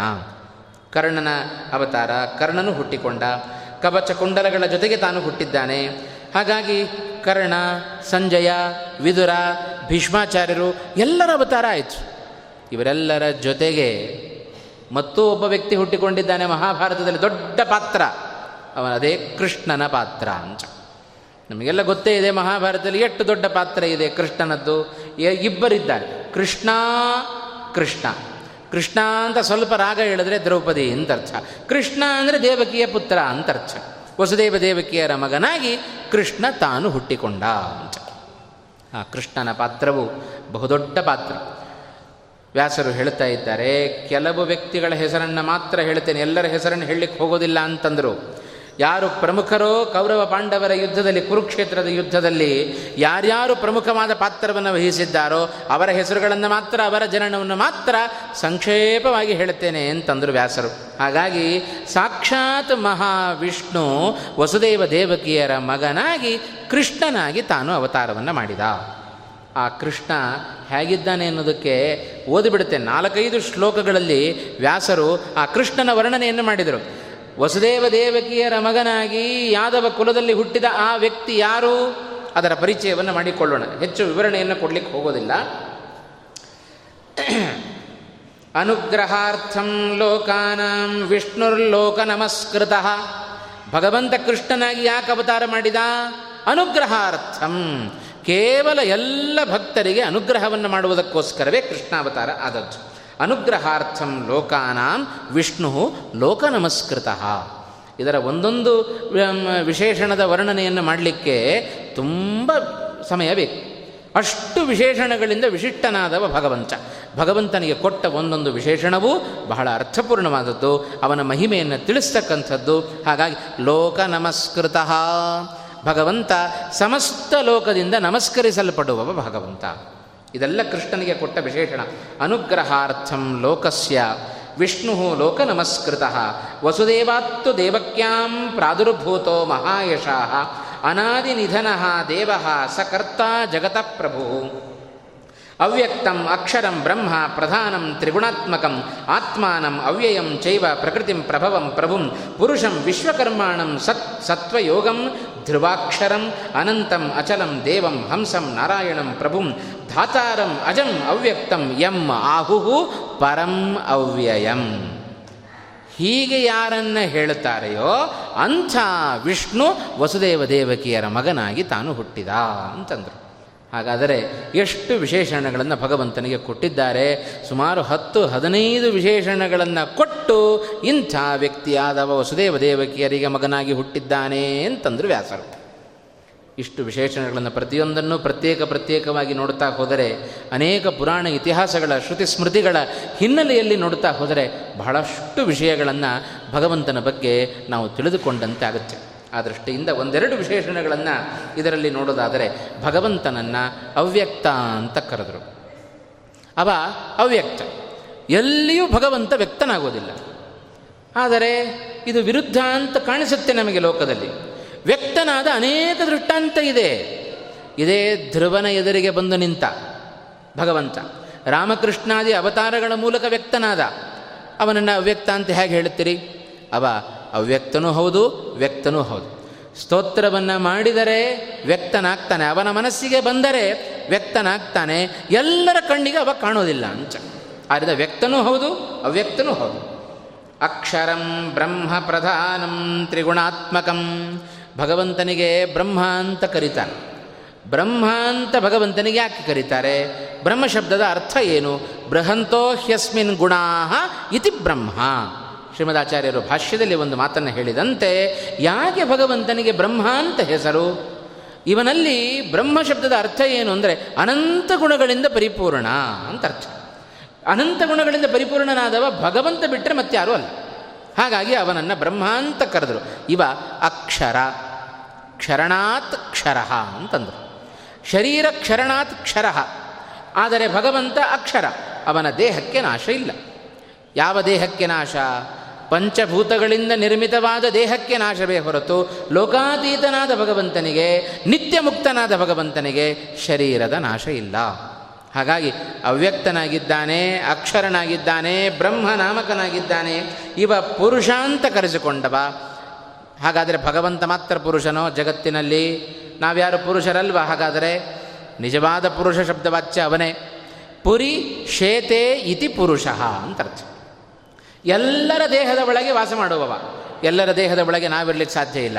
ಒಂದು ದೇಹದ ಒಳಗೆ ನಾವಿರಬಹುದೇ ವಿನಃ ಎಲ್ಲರ ದೇಹದ ಒಳಗೆ ನಾವಿರಲಿಕ್ಕೆ ಸಾಧ್ಯ ಇಲ್ಲ. ಆದ್ದರಿಂದ ಎಲ್ಲ ದೇಹದಲ್ಲಿ ಅವ ಇದ್ದಾನಾದ್ದರಿಂದ ಪ್ರಧಾನ ಪುರುಷ ಜಗತ್ತಿನಲ್ಲಿ ಭಗವಂತ ಬಿಟ್ಟರೆ ಮತ್ತಾರೂ ಅಲ್ಲ. ಆದ್ದರಿಂದ ಪುರುಷಂ ವಿಶ್ವಕರ್ಮಾಣಂ, ಇಡೀ ಜಗತ್ತನ್ನು ನಡೆಸುವ ಸ್ವಭಾವ ಅದು ಭಗವಂತನ ಸ್ವಭಾವ. ಇಡೀ ಜಗತ್ತಿಗೆ ಪ್ರೇರಕನಾದವ, ಇಡೀ ಜಗತ್ತನ್ನು ನಿಯಮನೆ ಮಾಡಿದವ, ನಿಯಮನೆ ಮಾಡುವವ, ಸೃಷ್ಟಿಯನ್ನು ಮಾಡಿದವ ಅಂತ. ಇಂಥ ಭಗವಂತನಾದ ಧ್ರುವಾಕ್ಷರಂ ಅನಂತಂ ಅಚಲಂ ದೇವಂ, ಭಗವಂತನನ್ನು ಅನಂತ ಅಂತ ಕರೆದರು. ಅನಂತ ಅಂದರೆ ಯಾಕೆ ಭಗವಂತನಿಗೆ ಅನಂತ ಅಂತ ಹೆಸರು ಬಂತು? ನ ವಿದ್ಯತೆ ಅಂತಃ ಯಸ್ಮಿನ್ ಸಹ ಅನಂತಃ, ನ ವಿದ್ಯತೆ ಅಂತಃ ಯಸ್ಯ ಸಹ ಅನಂತಃ ಅಂತ. ಯಾರಲ್ಲಿ ಅಂತ್ಯ ಇಲ್ಲವೋ, ಯಾವುದಕ್ಕೂ ಅಂತ್ಯ ಇಲ್ಲವೋ ಅವನನ್ನು ಅನಂತ ಅಂತ ಕರೀರಿ. ನಮ್ಮಲ್ಲಿರುವ ಎಲ್ಲದಕ್ಕೂ ಒಂದೊಂದು ಅಂತ್ಯ ಇದೆ. ಗುಣಕ್ಕೊಂದು ಅಂತ್ಯ ಇದೆ, ವಿದ್ಯೆಗೊಂದು ಅಂತ್ಯ ಇದೆ, ರೂಪಕ್ಕೊಂದು ಅಂತ್ಯ ಇದೆ, ಸಂಪತ್ತಿಗೊಂದು ಅಂತ್ಯ ಇದೆ. ಆದರೆ ಭಗವಂತನಲ್ಲಿ ಯಾವುದಕ್ಕೂ ಮಿತಿ ಇಲ್ಲ. ಅಮಿತ ಅಂತ ಕರೀತಾರೆ ಭಗವಂತನನ್ನು. ಆದ್ದರಿಂದ ಅನಂತ, ಅಮಿತ, ಯಾವುದೂ ಮಿತಿ ಇಲ್ಲದವ ಅಂದರೆ ಹೇರಳವಾಗಿದೆ, ಅನಂತವಾದ ಗುಣ ಇದೆ. ನಮ್ಮನ್ನೆಲ್ಲ ಕೇಳಿದರೆ ನಾವೇನು ಹೇಳ್ತೇವೆ? ಭಗವಂತನಲ್ಲಿ ಎಷ್ಟು ಗುಣಗಳಿದ್ದಾವೆ? ಭಗವಂತ ಜ್ಞಾನಾನಂದಾದಿ ಅನಂತ ಗುಣವುಳ್ಳವನು ಅಂತ ಹೇಳಿಬಿಡ್ತೇವೆ. ಹಾಗಾದರೆ ಅನಂತ ಗುಣಗಳಲ್ಲಿ ನಾವು ಹೇಳೋದು ಎರಡೇ, ಜ್ಞಾನ, ಆನಂದ. ನಮ್ಮ ಯೋಗ್ಯತೆಗೆ ಅವೆರಡೇ ಬರೋದು, ಮತ್ತೇನು ಹೆಚ್ಚಿನ ಗುಣಗಳನ್ನು ಚಿಂತನೆ ಮಾಡಲಿಕ್ಕೆ ಆಗೋದಿಲ್ಲ. ಆದರೆ ಆಯ್ತಪ್ಪ, ಭಗವಂತನಲ್ಲಿ ಜ್ಞಾನ, ಆನಂದ ಎರಡು ಗುಣ ಇದೆಯಲ್ಲ, ಅದು ಎಷ್ಟಿದೆ? ನಮ್ಮಲ್ಲಿ ಜ್ಞಾನ ಇಷ್ಟೇ ಜ್ಞಾನ. ಒಂದು ಕೋಣೆ ಒಳಗೆ ಕೂತರೆ ಅದರ ಒಳಗೆ ಏನೇನಿದೆಯೋ ಅಷ್ಟು ಮಾತ್ರ ನಮಗೆ ಜ್ಞಾನ ಬರುತ್ತೆ. ಅದಕ್ಕಿಂತ ಹೊರಗಿದ್ದದ್ದು ನಮಗೇನು ಕಾಣಿಸೋದಿಲ್ಲ, ಅದರ ತಿಳುವಳಿಕೆಯೂ ನಮಗೆ ಬರೋದಿಲ್ಲ. ಆದರೆ ಭಗವಂತನದ್ದು ಹಾಗೋ ಅಲ್ಲ. ನಮಗೆ ಆನಂದ, ಎಷ್ಟು ಆನಂದ ಇದೆ? ಕೇವಲ ಸೀಮಿತವಾದ ಆನಂದವನ್ನು ಹೊಂದಿದವರು ನಾವು, ಸೀಮಿತವಾದ ಜ್ಞಾನವನ್ನು ಹೊಂದಿದವರು ನಾವು. ಭಗವಂತನಲ್ಲಿರುವ ಒಂದೊಂದು ಗುಣಗಳೂ ಅನಂತ, ಒಂದೊಂದು ಗುಣಗಳೂ ಅನಂತ. ಇದು ಭಗವಂತನ ವಿಶೇಷ.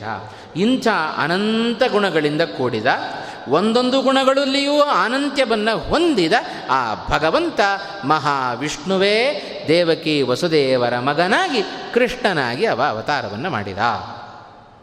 ಇಷ್ಟು ಅನಂತ ಗುಣಭರಿತನಾದವ ಶ್ರೀಕೃಷ್ಣ ಪರಮಾತ್ಮ ಅವನಿಗೆ ವಿಶೇಷಣವನ್ನು ಕೊಟ್ಟು ವ್ಯಾಸರದನ್ನು ನಿರ್ಮಾಣ ಮಾಡುತ್ತಾ ವಿವರಣೆಯನ್ನು ಕೊಡ್ತಾ ಹೇಳಿದರು. ಇಂಥ ಭಗವಂತ ಕೃಷ್ಣನಾಗಿ ಯಾಕೆ ಅವತಾರವನ್ನು ಮಾಡಿದ? ಧರ್ಮ ಸಂಸ್ಥಾಪನಾರ್ಥಾಯ ಪ್ರಜಜ್ಞೆ ಅಂಧಕ ವೃಷ್ಣಿಷು ಅಂತಂದರು. ಭಗವಂತ ಕೃಷ್ಣ ಪರಮಾತ್ಮ ಹೀಗೆ ಲೋಕವನ್ನು ರಕ್ಷಣೆ ಮಾಡಬೇಕು ಅನ್ನುವ ಉದ್ದೇಶದಿಂದ, ಧರ್ಮವನ್ನು ರಕ್ಷಣೆ ಮಾಡಬೇಕು ಅನ್ನುವ ಉದ್ದೇಶದಿಂದ ಹಾಗೆ ಹೇಳುತ್ತೇವೆ ನೋಡ್ರಿ. ಜಾತಃ ಕಂಸವಧಾರ್ಥಾಯ ಭೂಭಾರ ಹರಣಾಯ ಚ.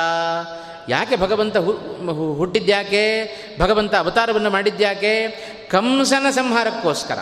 ಕಂಸ ಯಾರು? ಕಂಸನ ಸಂಹಾರಕ್ಕೋಸ್ಕರ ಅಂದರೆ ಕಂಸ ಅವಾಗ ಸತ್ತೋಗಿದ್ದಾನೆ, ಮತ್ತೊಮ್ಮೆ ಹುಟ್ಟಬೇಕಾಗಿಲ್ಲ ಅಂತ ಅರ್ಥ ಅಲ್ಲದಕ್ಕೆ. ಪ್ರತಿ ವರ್ಷ ಕೃಷ್ಣಾಷ್ಟಮಿ ಆಚರಣೆ ಮಾಡ್ತೇವೆ ನಾವು. ಯಾಕೆ ಆಚರಣೆ ಮಾಡಬೇಕು? ಪ್ರತಿ ವರ್ಷ ಅಲ್ಲ, ಪ್ರತಿನಿತ್ಯ ಪ್ರತಿ ಕ್ಷಣ ಕ್ಷಣದಲ್ಲಿಯೂ ನಮ್ಮ ನಮ್ಮ ನಮ್ಮ ಮನೆ ಮನಗಳಲ್ಲಿ ಕೃಷ್ಣಾವತಾರ ಆಗ್ತಾ ಇರಬೇಕಂತ. ಯಾಕೆಂದರೆ ಕಂಸ ಹುಟ್ಟುತ್ತಾ ಇರ್ತಾನೆ. ಕಂಸ ಅಂದರೆ ಯಾರು? ಅವ ದುರ್ಗುಣಗಳಿಗೆ, ಮನಸ್ಸಿಗೆ ಅಭಿಮಾನಿ. ಪ್ರತಿಯೊಂದು ಇಂದ್ರಿಯಗಳಿಗೂ ಅಭಿಮಾನಿಯಾದ ದೇವತೆಯೂ ಒಬ್ಬ ಇರ್ತಾನೆ, ದೈತ್ಯರಲ್ಲಿ ಒಬ್ಬ ಅಭಿಮಾನಿ ಇರ್ತಾನಂತೆ. ದೇವತೆಗಳಲ್ಲಿ ಮನೋಭಿಮಾನಿಗಳಾದವರು ರುದ್ರದೇವರು. ಆ ಮನೋಭಿಮಾನಿಗಳಾದ ರುದ್ರದೇವರು ಕೆಲಸ ಮಾಡಿದರೆ ಒಳ್ಳೊಳ್ಳೆ ಕೆಲಸಗಳು ನಮ್ಮಿಂದ ನಡೀತಾ. ಆದರೆ ಅದೇ ಏನಾದರೂ ಮಾನಸಿಕವಾಗಿ ಕೆಟ್ಟ ಆಲೋಚನೆಗಳು ಬರ್ತಾ ಇದೆ ಅಂತಾದರೆ, ಓಹೋ ಅಲ್ಲಿ ಕಂಸ ಕೆಲಸ ಮಾಡ್ತಾ ಇದ್ದಾನೆ ಅಂತ ಅರ್ಥ. ಆ ಕಾಲನೇಮಿಯೇ ಕಂಸನಾಗಿ ಹುಟ್ಟಿದ್ದಾನೆ. ಆ ಕಾಲನೇಮಿ ಮನಸ್ಸಿಗೆ ಅವ ದೈತ್ಯರಲ್ಲಿ ಅಭಿಮಾನಿ. ಅವ ಕೆಲಸ ಮಾಡಿದ ಅಂದರೆ ನಮ್ಮ ಮನಸ್ಸು ಕೆಟ್ಟದ್ದನ್ನು ಆಲೋಚನೆ ಮಾಡುತ್ತೆ. ಮನಸ್ಸು ಕೆಟ್ಟದ್ದನ್ನು ಆಲೋಚನೆ ಮಾಡಿದರೆ ನಮ್ಮ ಕರ್ಮಗಳು ಕೆಟ್ಟ ಕರ್ಮಗಳಾಗ್ತವೆ. ಆದ್ದರಿಂದ ಪ್ರತಿನಿತ್ಯ ನಮ್ಮ ಮನದಲ್ಲಿ ಕಂಸಾವತಾರ ಆಗ್ತಾ ಇರುತ್ತೆ, ಕಂಸ ಹುಡ್ತಾ ಇರ್ತಾನೆ. ಆ ಕಂಸನ ಸಂಹಾರಕ್ಕೋಸ್ಕರ ಕೃಷ್ಣಾವತಾರ ನಮ್ಮ ಮನೆ ಮನಗಳಲ್ಲಿ ಆಗ್ತಾ ಇರಬೇಕು. ಅದಕ್ಕೋಸ್ಕರ ಕೃಷ್ಣನನ್ನು ವರ್ಷಕ್ಕೊಮ್ಮೆ ಬರಮಾಡಿಕೊಳ್ಳೋದಲ್ಲ, ಪ್ರತಿನಿತ್ಯ ಕೃಷ್ಣಾವತಾರ ನಮ್ಮ ಮನೆಯಲ್ಲಿ ಆಗುವಂತೆ, ನಮ್ಮ ಮನದಲ್ಲಿ ಆಗುವಂತೆ ನಾವು ನಮ್ಮ ಜೀವನವನ್ನು ನಡೆಸಬೇಕು. ಹಾಗಾಗಿ ಕೃಷ್ಣ ಅವತಾರವನ್ನು ಮಾಡಿದ್ದು ಧರ್ಮ ಸಂಸ್ಥಾಪನಾರ್ಥಾಯ. ಇದನ್ನೇ ಕೃಷ್ಣ ಗೀತೆಯಲ್ಲಿ ಹೇಳಿಕೊಂಡ. ಯದಾ ಯದಾ ಹಿ ಧರ್ಮಸ್ಯ ಗ್ಲಾನಿರ್ಭವತಿ ಭಾರತ. ಯಾವಾಗ ಧರ್ಮಕ್ಕೆ ಹಾನಿ ಉಂಟಾಗುತ್ತೋ, ಯಾವಾಗ ಧರ್ಮ ನಾಶ ಆಗುತ್ತೋ, ಆಗೆಲ್ಲ ನಾನು ಹುಟ್ಟಿ ಬರುತ್ತೇನೆ. ಹಾಗಾದರೆ ಈ ಮಾತುಗಳನ್ನೆಲ್ಲ ಜ್ಞಾಪಿಸಿಕೊಂಡ್ರೆ ನಾವು ನಡೆದುಕೊಳ್ಳಬೇಕಾದ ಕ್ರಮ ಇಷ್ಟೇ. ಏನಾದರೂ ನಮಗೆ ಜೀವನದಲ್ಲಿ ಕಷ್ಟ ಬಂತೋ, ಅಧರ್ಮದಲ್ಲಿ ನಾವು ಮುಳುಗಿದ್ದೇವೆ ಅಂತಾದರೆ ಕೃಷ್ಣ ಕೃಷ್ಣ ಕೃಷ್ಣ ಕೃಷ್ಣ ಅಂತ ಸ್ಮರಣೆ ಮಾಡಿಕೊಂಡ್ರೆ ಎಲ್ಲ ಕಷ್ಟವನ್ನು ಭಗವಂತ ಪರಿಹಾರ ಮಾಡಿಬಿಡ್ತಾನೆ. ಅಧರ್ಮವನ್ನು ನಮ್ಮಿಂದ ದೂರ ಮಾಡಿಸಿ ಧರ್ಮದಲ್ಲಿ ರತರಾಗುವಂತೆ ಭಗವಂತ ಮಾಡುತ್ತಾನೆ. ಯಾಕೆಂದರೆ ಕೃಷ್ಣಾವತಾರ ಆದದ್ದೇ ಧರ್ಮವನ್ನು ಸ್ಥಾಪನೆ ಮಾಡುವುದಕ್ಕೋಸ್ಕರ, ಲೋಕಕ್ಕೆ ಅನುಗ್ರಹ ಮಾಡುವುದಕ್ಕೋಸ್ಕರ ಭಗವಂತನ ಅವತಾರ ಆಗಿದೆ. ಆದ್ದರಿಂದ ಆ ಕೃಷ್ಣನ ಸ್ಮರಣೆ ಕಷ್ಟಗಳ ಪರಿಹಾರಕ. ಹಾಗಾಗಿ ಆ ಕೃಷ್ಣನ ಸ್ಮರಣೆ, ಅದಕ್ಕೋಸ್ಕರ ವ್ಯಾಸರದನ್ನು ಸ್ಪಷ್ಟವಾಗಿ ಹೇಳಿದರು, ಧರ್ಮ ಸಂಸ್ಥಾಪನಾರ್ಥಾಯ ಅಂಧಕ ವೃಷ್ಣಿಷು ಪ್ರಜಜ್ಞೆ. ಪ್ರಜಜ್ಞೆ ಅನ್ನೋ ಶಬ್ದಕ್ಕೆ ಹುಟ್ಟಿದ ಅಂತರ್ಥ. ಭಗವಂತನ ಹುಟ್ಟು ಅಂದರೆ ಪದೇ ಪದೇ ನಾವು ಆಚಾರ್ಯರ ಮಾತನ್ನು ಜ್ಞಾಪಿಸಿಕೊಳ್ಳಬೇಕು. ಹುಟ್ಟಿದ ಅಂದರೆ ನಮ್ಮಂಥ ಹುಟ್ಟು ಭಗವಂತನಿಗಲ್ಲ, ಭಗವಂತ ಹುಟ್ಟಿದ ಅಂದರೆ ಪ್ರಕಟನಾದ ಅಂತರ್ಥ. ಭಗವಂತನ ಅವತಾರವನ್ನು, ಪ್ರಾದುರ್ಭಾವವನ್ನೇ ನಾವು ಹುಟ್ಟು ಅಂತ ಕರಿತೇವೆ. ಇದಕ್ಕೋಸ್ಕರ ಇಡೀ ಮಹಾಭಾರತದ ಸೂತ್ರಧಾರಿಯಾಗಿ ಕೃಷ್ಣ ಪರಮಾತ್ಮ ನಿಂತಿದ್ದಾನೆ. ಅದರಿಂದ ವ್ಯಾಸರು ಹೇಳುವಾಗ ಕೃಷ್ಣನಿಗೆ ಇಷ್ಟೆಲ್ಲ ವಿಶೇಷಣ ಕೊಟ್ಟು ಹೇಳಬೇಕಾಯಿತು ಅಂತ. ಉಳಿದವರಿಗಿಷ್ಟು ವಿಶೇಷಣ ಕೊಡಲಿಲ್ಲ, ಕೃಷ್ಣನಿಗೆ ಮಾತ್ರ ಇಷ್ಟು ವಿಶೇಷಣವನ್ನು ಕೊಟ್ಟರು. ಯಾಕೆ ಅಂದರೆ ಕೃಷ್ಣನ ಬಗ್ಗೆ ಅರಿವು ನಮಗೆ ಸದಾ ಬೇಕು, ಹೆಚ್ಚು ಬೇಕು. ಯಾಕೆಂದರೆ ಕೃಷ್ಣನ ಬಗ್ಗೆ ನಮಗೆ ಸಂಶಯ ಬರಲಿಕ್ಕೆ ಬೇಕಾದಷ್ಟು ಅವಕಾಶಗಳಿದ್ದಾವೆ. ಸಂಶಯ ಪಡಬೇಡ್ರಿ, ಅವನಲ್ಲಿರುವ ಗುಣಗಳ ಚಿಂತನೆಯನ್ನು ಮಾಡಿರಿ, ಆಗ ಕೃಷ್ಣ ಅಂದರೆ ಏನು ಅಂತ ಗೊತ್ತಾಗುತ್ತೆ ಎನ್ನುವ ಉದ್ದೇಶದಿಂದ ವ್ಯಾಸರು ಇಷ್ಟೆಲ್ಲ ವಿಶೇಷಣ ವಿಶಿಷ್ಟನಾದ ಆ ವಿಷ್ಣುವೇ ಕೃಷ್ಣನಾಗಿ ತಾನು ಅವತಾರವನ್ನು ಮಾಡಿದ್ದಾನೆ ಅನ್ನುವ ಅಂಶವನ್ನು ಸ್ಪಷ್ಟಪಡಿಸಿದರು. ಹೀಗೆ ಅಂಧಕರೆಂಬ ಯಾದವರ ಕುಲದಲ್ಲಿ ಕೃಷ್ಣಾವತಾರ ಆಯಿತು. ಕೃಷ್ಣನ ನಂತರ ಯಾರ್ಯಾರು ಹುಟ್ಟಿ ಬಂದರು, ಆ ಯದುವಂಶದಲ್ಲಿ ಕೆಲವೊಬ್ಬರ ಅಂಶಗಳನ್ನು ಹೇಳುತ್ತಾ ಇದ್ದಾರೆ ನಂತರದಲ್ಲಿ. ನಂತರ ಸಾತ್ಯಕಿ, ಕೃತವರ್ಮ ಇವರೆಲ್ಲ ಹುಟ್ಟಿಕೊಂಡ್ರಂತೆ. ಸಾತ್ಯಕಿ ಕೃತವರ್ಮ ಚ ನಾರಾಯಣ ಮನೋವ್ರತೌ ಸತ್ಯಕಾತ್ ಸತ್ಯಕಾತ್ ಹೃದಿಕಾಚೈವ ಜಜ್ಞಾತೆ ಅಸ್ತ್ರ ವಿಶಾರದೌ. ಈ ಸಾತ್ಯಕಿ ಮತ್ತು ಕೃತವರ್ಮ ಇವರಿಬ್ಬರೂ ಕೂಡ ಅಸ್ತ್ರ ವಿಶಾರದೌ. ಇವರು ಎಲ್ಲ ವಿಧವಾಗಿರತಕ್ಕಂತಹ ಆ ಶಸ್ತ್ರಗಳಲ್ಲಿ ಸಕಲ ಶಾಸ್ತ್ರಜ್ಞರೂ ಹೌದು, ಶಸ್ತ್ರಜ್ಞರೂ ಹೌದು. ವಿಶೇಷವಾಗಿ ಶಸ್ತ್ರ ಈಗಷ್ಟೇ ವಿವರಣೆ ಕೊಟ್ಟಂತೆ ಮಾತಿನ ಮೂಲಕ ಶಾಸನ ಮಾಡಿದರೆ ಅದು ಶಾಸ್ತ್ರ, ಆಯುಧದ ಮೂಲಕ ಶಾಸನ ಮಾಡಿದರೆ ಅದು ಶಸ್ತ್ರ. ಎರಡನ್ನೂ ಬಲ್ಲವರು ಸಾತ್ಯಕಿ ಕೃತವರ್ಮ ಇವರೆಲ್ಲರೂ ಕೂಡ. ಈ ಸಾತ್ಯಕಿ ಸತ್ಯಕನೆಂಬ ಯಾದವನಲ್ಲಿ ಹುಟ್ಟಿದ್ದರಿಂದ ಅವನನ್ನು ಸಾತ್ಯಕಿ ಅಂತ ಕರೆದರು. ಹೃದೀಕ ಎಂಬ ವ್ಯಕ್ತಿಯಲ್ಲಿ ಹುಟ್ಟಿದ ವ್ಯಕ್ತಿ, ಅವನ ಮಗನಾಗಿ ಹುಟ್ಟಿದವ ಕೃತವರ್ಮ. ಆ ಕೃತವರ್ಮನೂ ಕೂಡ ವಿಶೇಷವಾದ ಮಹಾ ಪರಾಕ್ರಮಿಯಾದವ, ಎಲ್ಲವನ್ನ ತಿಳಿದವ. ಇಂಥ ಅಸ್ತ್ರ ವಿಶಾರದರು ಸಾತ್ಯಕಿ ಮತ್ತು ಕೃತವರ್ಮ ಅವರ ಹುಟ್ಟನ್ನು ಉಲ್ಲೇಖ ಮಾಡಿದರು. ಜೊತೆಗೆ ಮತ್ತೊಬ್ಬರ ಪ್ರಧಾನವಾದ ಪಾತ್ರ ಇದೆ, ಅದೇ ದ್ರೋಣಾಚಾರ್ಯರ ಪಾತ್ರ. ಆ ದ್ರೋಣಾಚಾರ್ಯರು ವಿಶೇಷವಾದ ಮಹತ್ವದ ಪಾತ್ರ ಮಹಾಭಾರತದಲ್ಲಿ ನಾವು ಎದ್ದು ಕಾಣ್ತೇವೆ. ಇಡೀ ಅಷ್ಟೆಲ್ಲ ಗಲಭೆ ಆಗಲಿಕ್ಕೆ, ಅರ್ಜುನನನ್ನು ಪ್ರಧಾನವಾಗಿ ಬೆಳೆಸಿಕೊಳ್ಳಲಿಕ್ಕೆ ಅದೆಲ್ಲ ಕಾರಣವಾದದ್ದು ದ್ರೋಣಾಚಾರ್ಯರ ಪಾತ್ರವು ಬಹಳ ಮುಖ್ಯವಾಗಿದೆ. ಆದ್ದರಿಂದ ಆ ದ್ರೋಣಾಚಾರ್ಯರ ಯಾರು, ಭರದ್ವಾಜರ ಮಗನಾಗಿ ದ್ರೋಣಿಯಲ್ಲಿ ಹುಟ್ಟಿದ್ದರಿಂದ ಅವರನ್ನು ದ್ರೋಣ ಅಂತ ಕರೆದರು. ಅಂತಹ ದ್ರೋಣಾಚಾರ್ಯರು ಅವರ ಹುಟ್ಟನ್ನು ಉಲ್ಲೇಖ ಮಾಡಿದರು. ಜೊತೆಗೆ ಗೌತಮಾನ್ ಮಿಥುನಂ ಜಜ್ಞೆ ಶರಸ್ತಂಭಾತ ಶರದ್ವತಃ, ಮತ್ತೊಬ್ಬ ಗೌತಮ ಗೋತ್ರದ ಶರದ್ವತ ಅಂತ ಒಬ್ಬ ವ್ಯಕ್ತಿ, ಅವನಿಗೆ ಮಿಥುನಂ ಜಜ್ಞೆ, ಗೌತಮಾತ್ ಮಿಥುನಂ ಜಜ್ಞೆ, ಅವನಿಗೆ ಅವಳಿ ಮಕ್ಕಳು ಹುಟ್ಟಿದ್ರಂತೆ. ಅಂದರೆ ಒಂದು ಗಂಡು ಒಂದು ಹೆಣ್ಣು ಎರಡೂ ಮಕ್ಕಳನ್ನು ಆ ಶರದ್ವತ ಎಂಬತಕ್ಕಂಥ ವ್ಯಕ್ತಿ ತಾನು ಪಡೆದುಕೊಂಡಿದ್ದಾನೆ. ಅವನಿಗೆ ಇಬ್ಬರು ಅವಳಿ ಮಕ್ಕಳು ಹುಟ್ಟಿದ್ದಾರೆ. ಅವರೇ ಕ್ರಮವಾಗಿ ಕೃಪಾ ಮತ್ತು ಕೃಪಿ ಅಂತ. ಆ ಕೃಪೆಯನ್ನೇ ದ್ರೋಣಾಚಾರ್ಯರು ವಿವಾಹ ಆದದ್ದು. ಆ ಕೃಪೆಯಲ್ಲಿ ಅಶ್ವತ್ಥಾಮಾಚಾರ್ಯರನ್ನು ಮಗನನ್ನಾಗಿ ದ್ರೋಣಾಚಾರ್ಯರು ತಾವು ಪಡ್ಕೊಂಡಿದ್ದಾರೆ. ಹಾಗಾಗಿ ಒಟ್ಟೊಟ್ಟಿಗೆ ಅದರ ಕಥೆಯನ್ನು, ಅವರ ಹುಟ್ಟನ್ನು ವ್ಯಾಸರು ತಿಳಿಸ್ತಾ ಬರ್ತಾ ಇದ್ದಾರೆ. ಅಶ್ವತ್ಥಾಮಾಚಾರ್ಯರ ಹುಟ್ಟು, ಅಶ್ವತ್ಥಾಮ್ನಶ್ಚ ಜನನಿ ಕೃಪಶ್ಚೈವ ಮಹಾಬಲಃ ಅಶ್ವತ್ಥಾಮ ತಥೋ ಜಜ್ಞೆ ದ್ರೋಣಾದೇವ ಮಹಾಬಲಃ ತಥೈವ ದೃಷ್ಟದ್ಯುಮ್ನೋಪಿ ಸಾಕ್ಷಾತ್ ಅಗ್ನಿಸಮದ್ಯುತಿ. ಅದೇ ರೀತಿಯಾಗಿ ದೃಷ್ಟದ್ಯುಮ್ನನು ತಾನು ಹುಟ್ಟಿಕೊಂಡಿದ್ದಾನೆ. ಆ ಕೃಪೆಯಲ್ಲಿ ದ್ರೋಣಾಚಾರ್ಯರಿಗೆ ಮಹಾಬಲಾಢ್ಯರಾಗಿರತಕ್ಕಂಥ ಅಶ್ವತ್ಥಾಮಾಚಾರ್ಯರ ಜನನ ಆಯಿತು. ಅದರಂತೆ ಸಾಕ್ಷಾತ್ ಅಗ್ನಿಯಂತೆ ಶೋಭಾಯಮಾನನಾದ ದೃಷ್ಟದ್ಯುಮ್ನನ ಅವತಾರ ಆಯಿತು. ದೃಷ್ಟದ್ಯುಮ್ನ ತಾನು ಹುಟ್ಟಿಕೊಂಡಿದ್ದಾನೆ. ಹುಟ್ಟಿಕೊಂಡದ್ದು ಎಲ್ಲಿ? ದೃಪದನ ಯಜ್ಞ ಕುಂಡದಲ್ಲಿ ಹುಟ್ಟಿದವ ಅವ ದೃಷ್ಟದ್ಯುಮ್ನ. ಅವ ಹುಟ್ಟಿದ್ಯಾಕೆ? ದ್ರೋಣಾಚಾರ್ಯರ ಸಂಹಾರಕ್ಕೋಸ್ಕರವೇ ದೃಷ್ಟದ್ಯುಮ್ನ ಹುಟ್ಟು. ಅದರ ಜೊತೆಗೆ ಅವನ ಅನುಯಾಯಿಯಾಗಿ ಹುಟ್ಟಿಕೊಂಡವಳು ಮತ್ತೊಬ್ಬಳು ದ್ರೌಪದಿ, ದೃಪದನ ಮಗಳಾಗಿ ಅತ್ಯಂತ ಶೋಭಾಯಮಾನವಾದ. ವೈತಾನೇ ಕರ್ಮಣಿ ತದೇ ಪಾವಕಾತ್ ಸಮಜಾಯತ ವೀರೋ ದ್ರೋಣ ವಿನಾಶಾಯ ಧನುರಾದಾಯ ವೀರ್ಯವಾನ್. ಆ ದೃಷ್ಟದ್ಯುಮ್ನ ಹುಟ್ಟುವಾಗ ಧನುಸ್ಸನ್ನು ಹಿಡದೆ ಹುಟ್ಟುಬಿಟ್ಟಂತೆ. ಇಂಥ ಹುಟ್ಟು ದೃಷ್ಟದ್ಯುಮ್ನದ್ದು. ಹೀಗೆ ಅತ್ಯಂತ ಶೋಭಾಯಮಾನನಿಗೆ ಅವ ಹುಟ್ಟಿದ. ಅದೇ ಯಜ್ಞ ವೇದಿಕೆಯಲ್ಲಿ ಕೃಷ್ಣಾಪಿ ಜಜ್ಞೆ, ಕೃಷ್ಣ ಅಂತ ರಾಗ ಎಳೆದರೆ ಅದು ದ್ರೌಪದಿ. ಹಾಗಾಗಿ ಆ ದ್ರೌಪದಿಯೂ ಕೂಡ ಅದೇ ಯಜ್ಞಕುಂಡದಲ್ಲಿ ಹುಟ್ಟಿದ್ದಾಳೆ. ತೇಜಸ್ವಿನಿ ಶುಭಾ, ಅತ್ಯಂತ ತೇಜಸ್ವಿನಿಯಾದ ಮಂಗಳಕರವಾದ ದೇಹವನ್ನು ಹೊಂದಿರತಕ್ಕಂಥ ಆ ದ್ರೌಪದಿಯ ಅವತಾರವೂ ಆಗಿದೆ. ವಿಭ್ರಾಜಮಾನ ವಪುಷ ಬಿಭ್ರತಿ ರೂಪಮುತ್ತಮಂ, ಅತ್ಯಂತ ರೂಪವತಿಯಾಗಿ ಶುಭಾಯಮಾನವಾದ ತೇಜೋಮಯವಾದ ಶರೀರವನ್ನು ಹೊಂದಿ ಆ ಯಜ್ಞಕುಂಡದಲ್ಲಿ ದ್ರೌಪದಿಯು ಕೂಡ ತಾನು ಅವತಾರವನ್ನು ಮಾಡಿದ್ದಾಳೆ. ಅವಳ ಅತಿಯಾದ ರೂಪವೇ ಮುಂದಿನ ಎಲ್ಲದಕ್ಕೂ ಕಾರಣವಾಯಿತು. ಹಾಗೆ ದ್ರೌಪದಿಯ ಹುಟ್ಟು. ನಂತರ ಮತ್ತೊಂದು ಸುಬಲ ಅಂತ, ಪ್ರಹ್ಲಾದನ ಶಿಷ್ಯ ಅಂತ. ಆ ಪ್ರಹ್ಲಾದ ಶಿಷ್ಯನಾಗಿರತಕ್ಕ ನಗ್ನಜಿತ್ ಎನ್ನುವ ವ್ಯಕ್ತಿ, ಅವನಿಗೆ ಸುಬಲ ಅನ್ನುವ ಒಬ್ಬ ಮಗ ಹುಟ್ಟುತ್ತಾ ಇದ್ದಾನೆ. ಆ ಸುಬಲ ಅನೇಕ ದೇವತೆಗಳ ಕೋಪಕ್ಕೆ ಪಾತ್ರನಾದ ವ್ಯಕ್ತಿ. ಅವನ ಸ್ವಭಾವ ಹೇಗಿತ್ತು?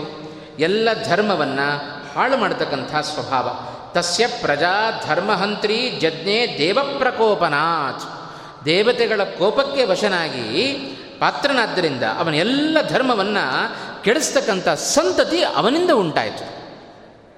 ಅವನಿಂದ ಹುಟ್ಟಿದ ಮಗನೇ ಶಕುನಿ ಅಂತ. ಆದ್ದರಿಂದ ಅವನನ್ನು ಸೌಬಲ ಅಂತ ಕರೀತಾರೆ. ಸುಬಲನ ಮಗನಾಗಿ ಧರ್ಮವನ್ನು ಹಾಳು ಮಾಡುವ ಸಂತತಿ ಅದು ಸುಬಲನಿಂದ ಉಂಟಾಯಿತು. ಯಾಕೆ ಅಂದರೆ ದೇವಪ್ರಕೋಪನಾಥ್, ದೇವತೆಗಳ ಕೋಪಕ್ಕೆ ಪಾತ್ರನಾದ್ದರಿಂದ ಆ ಸುಬಲನ ಸಂತತಿ ಅದು ದುಷ್ಟ ಸಂತತಿಯಾಗಿ ಮಾರ್ಪಾಟಾಯಿತು. ಅದು ಎಂಥ ಸಂತತಿ? ಧರ್ಮವನ್ನೇ ಹಾಳು ಮಾಡುವ ಸಂತತಿ. ಅವನೇ ಶಕುನಿಯಾಗಿ ಆ ಸುಬಲನ ಮಗನಾಗಿ ತಾನು ಹುಟ್ಟಿದ. ಶಕುನಿಯ ಜನನ ಹೀಗೆ. ಅದರ ಜೊತೆಗೆ ಸುಬಲನಿಗೆ ಮತ್ತೊಬ್ಬ ಹೆಣ್ಣು ಮಗಳು ಹುಟ್ಟಿದ್ದಾಳೆ. ಅವಳು ಮತ್ತಾರೂ ಅಲ್ಲ, ಅವಳೇ ಗಾಂಧಾರಿ ಅಂತ. ಗಾಂಧಾರಿ ಶಕುನಿ ಇವರಿಬ್ಬರು ಪರಸ್ಪರ ಸುಬಲನ ಮಕ್ಕಳಾಗಿ ತಾವು ಹುಟ್ಟಿದ್ದಾರೆ. ನಂತರ ಗಾಂಧಾರ ರಾಜಪುತ್ರ ಅಭೂತ್ ಶಕುನಿ ಸೌಬಲಸ್ತಥಾ ದುರ್ಯೋಧನಸ್ಯ ಜನನೀ ಜಜ್ಞಾತೆ ಅರ್ಥವಿಶಾರದೌ. ಶಕುನಿಯ ಜನನದ ವಿವರಣೆಯನ್ನು ಕೊಟ್ಟರು.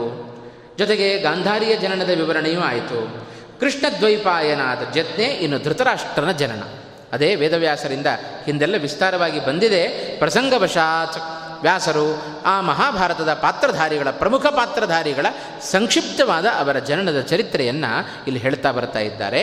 ಅದೇ ವೇದವ್ಯಾಸರಿಂದ ಧೃತರಾಷ್ಟ್ರನ ಜನನ ಆಯಿತು. ಧೃತರಾಷ್ಟ್ರನ ಜನನ ಕೃಷ್ಣದ್ವೈಪಾಯನ ಜಜ್ಞೆ ಧೃತರಾಷ್ಟ್ರೋ ಜನೇಶ್ವರ ಕ್ಷೇತ್ರೇ ವಿಚಿತ್ರವೀರ್ಯಸ್ಯ ಪಾಂಡುಶ್ಚೈವ ಮಹಾಬಲ. ಧೃತರಾಷ್ಟ್ರನ ಜನನ, ಪಾಂಡುವಿನ ಜನನ, ಶೂದ್ರಸ್ತ್ರೀಯಲ್ಲಿ ವಿದುರನ ಜನನ, ಹೀಗೆ ಅನೇಕ ಜನರ ಜನನವನ್ನು ಕೂಡ ವ್ಯಾಸರಿ ಸಂದರ್ಭದಲ್ಲಿ ಉಲ್ಲೇಖ ಮಾಡಿದರು. ನಂತರ ಪಾಂಡುವಿಗೆ ಇಬ್ಬರು ಹೆಂಡತಿಯರು, ಆ ಇಬ್ಬರು ಹೆಂಡತಿಯರಲ್ಲಿ 5 ಜನ ಮಕ್ಕಳನ್ನು ಪಾಂಡು ತಾನು ಪಡೆದುಕೊಂಡ. ಧರ್ಮರಾಜ, ಭೀಮಸೇನ, ಅರ್ಜುನ, ನಕುಲ ಸಹದೇವರು. ಯಮಧರ್ಮನಿಂದ ಧರ್ಮರಾಜನನ್ನು, ಜೊತೆಗೆ ವಾಯುದೇವರಿಂದ ವಾಯುದೇವರ ಸಾಕ್ಷಾತ್ ವಾಯುದೇವರು ಭೀಮಸೇನನಾಗಿ ಅವತಾರವನ್ನು ಮಾಡಿದ್ದಾರೆ. ಇಂದ್ರನಿಂದ ಅರ್ಜುನನನ್ನು, ಅಶ್ವಿನಿ ದೇವತೆಗಳಿಂದ ನಕುಲ ಸಹದೇವರನ್ನು ಪಡೆದುಕೊಂಡಿದ್ದಾರೆ ಪಾಂಡುರಾಜ. ಆ ಕುಂತಿಯ ಕಥೆಯನ್ನು, ಅವರಿಬ್ಬರ ವಿವಾಹದ ಕಥೆಯನ್ನು ವ್ಯಾಸರಲ್ಲಿ ಉಲ್ಲೇಖ ಮಾಡ್ತಾ, ದ್ವಯೋ ಸ್ತ್ರೀಯಃ ಗುಣಜ್ಯೇಷ್ಠ ತೇಷಾಂ ಆಸೀತ್ ಯುಧಿಷ್ಠಿರಃ. ಆ ಯುಧಿಷ್ಠಿರನಿಗೆ, ಪಾಂಡುವಿಗೆ ಯುಧಿಷ್ಠಿರನ ನಂತರ ವೃಕೋದರನ ನಂತರ ಭೀಮನ ನಂತರ ಧನಂಜಯ, ಜೊತೆಗೆ ಅವರ ನಂತರದಲ್ಲಿ ಹುಟ್ಟಿರತಕ್ಕಂತಹ ಇಬ್ಬರು ಯಮಳರು ಅಂದರೆ ನಕುಲ ಸಹದೇವರು. ಗುರು ಶುಶ್ರೂಷಣೆ ರಥವು, ಆ ನಕುಲ ಸಹದೇವರ ಗುಣವನ್ನು ಒಂದು ಉಲ್ಲೇಖ ಮಾಡಿದ್ದು, ಹಿರಿಯರ ಸೇವೆ ಮಾಡೋದರಲ್ಲಿ ಸದಾ ಆಸಕ್ತರಾದವರು ಅವರೆಲ್ಲರೂ ಕೂಡ. ಹೀಗೆ ನಂತರ ನಕುಲ ತಥಾ ಪುತ್ರಶತಂ ಜಜ್ಞೆ ಧೃತರಾಷ್ಟ್ರಸ್ಯ ಧೀಮತಃ. ಗಾಂಧಾರಿ ಧೃತರಾಷ್ಟ್ರರಲ್ಲಿ 100 ಜನ ಮಕ್ಕಳು ಹುಟ್ಟಿದ್ದಾರೆ. ಆ 100 ಜನರಲ್ಲಿ 11 ಜನರನ್ನು ಹೆಸರಿಸಿದರು ಈ ಸಂದರ್ಭದಲ್ಲಿ.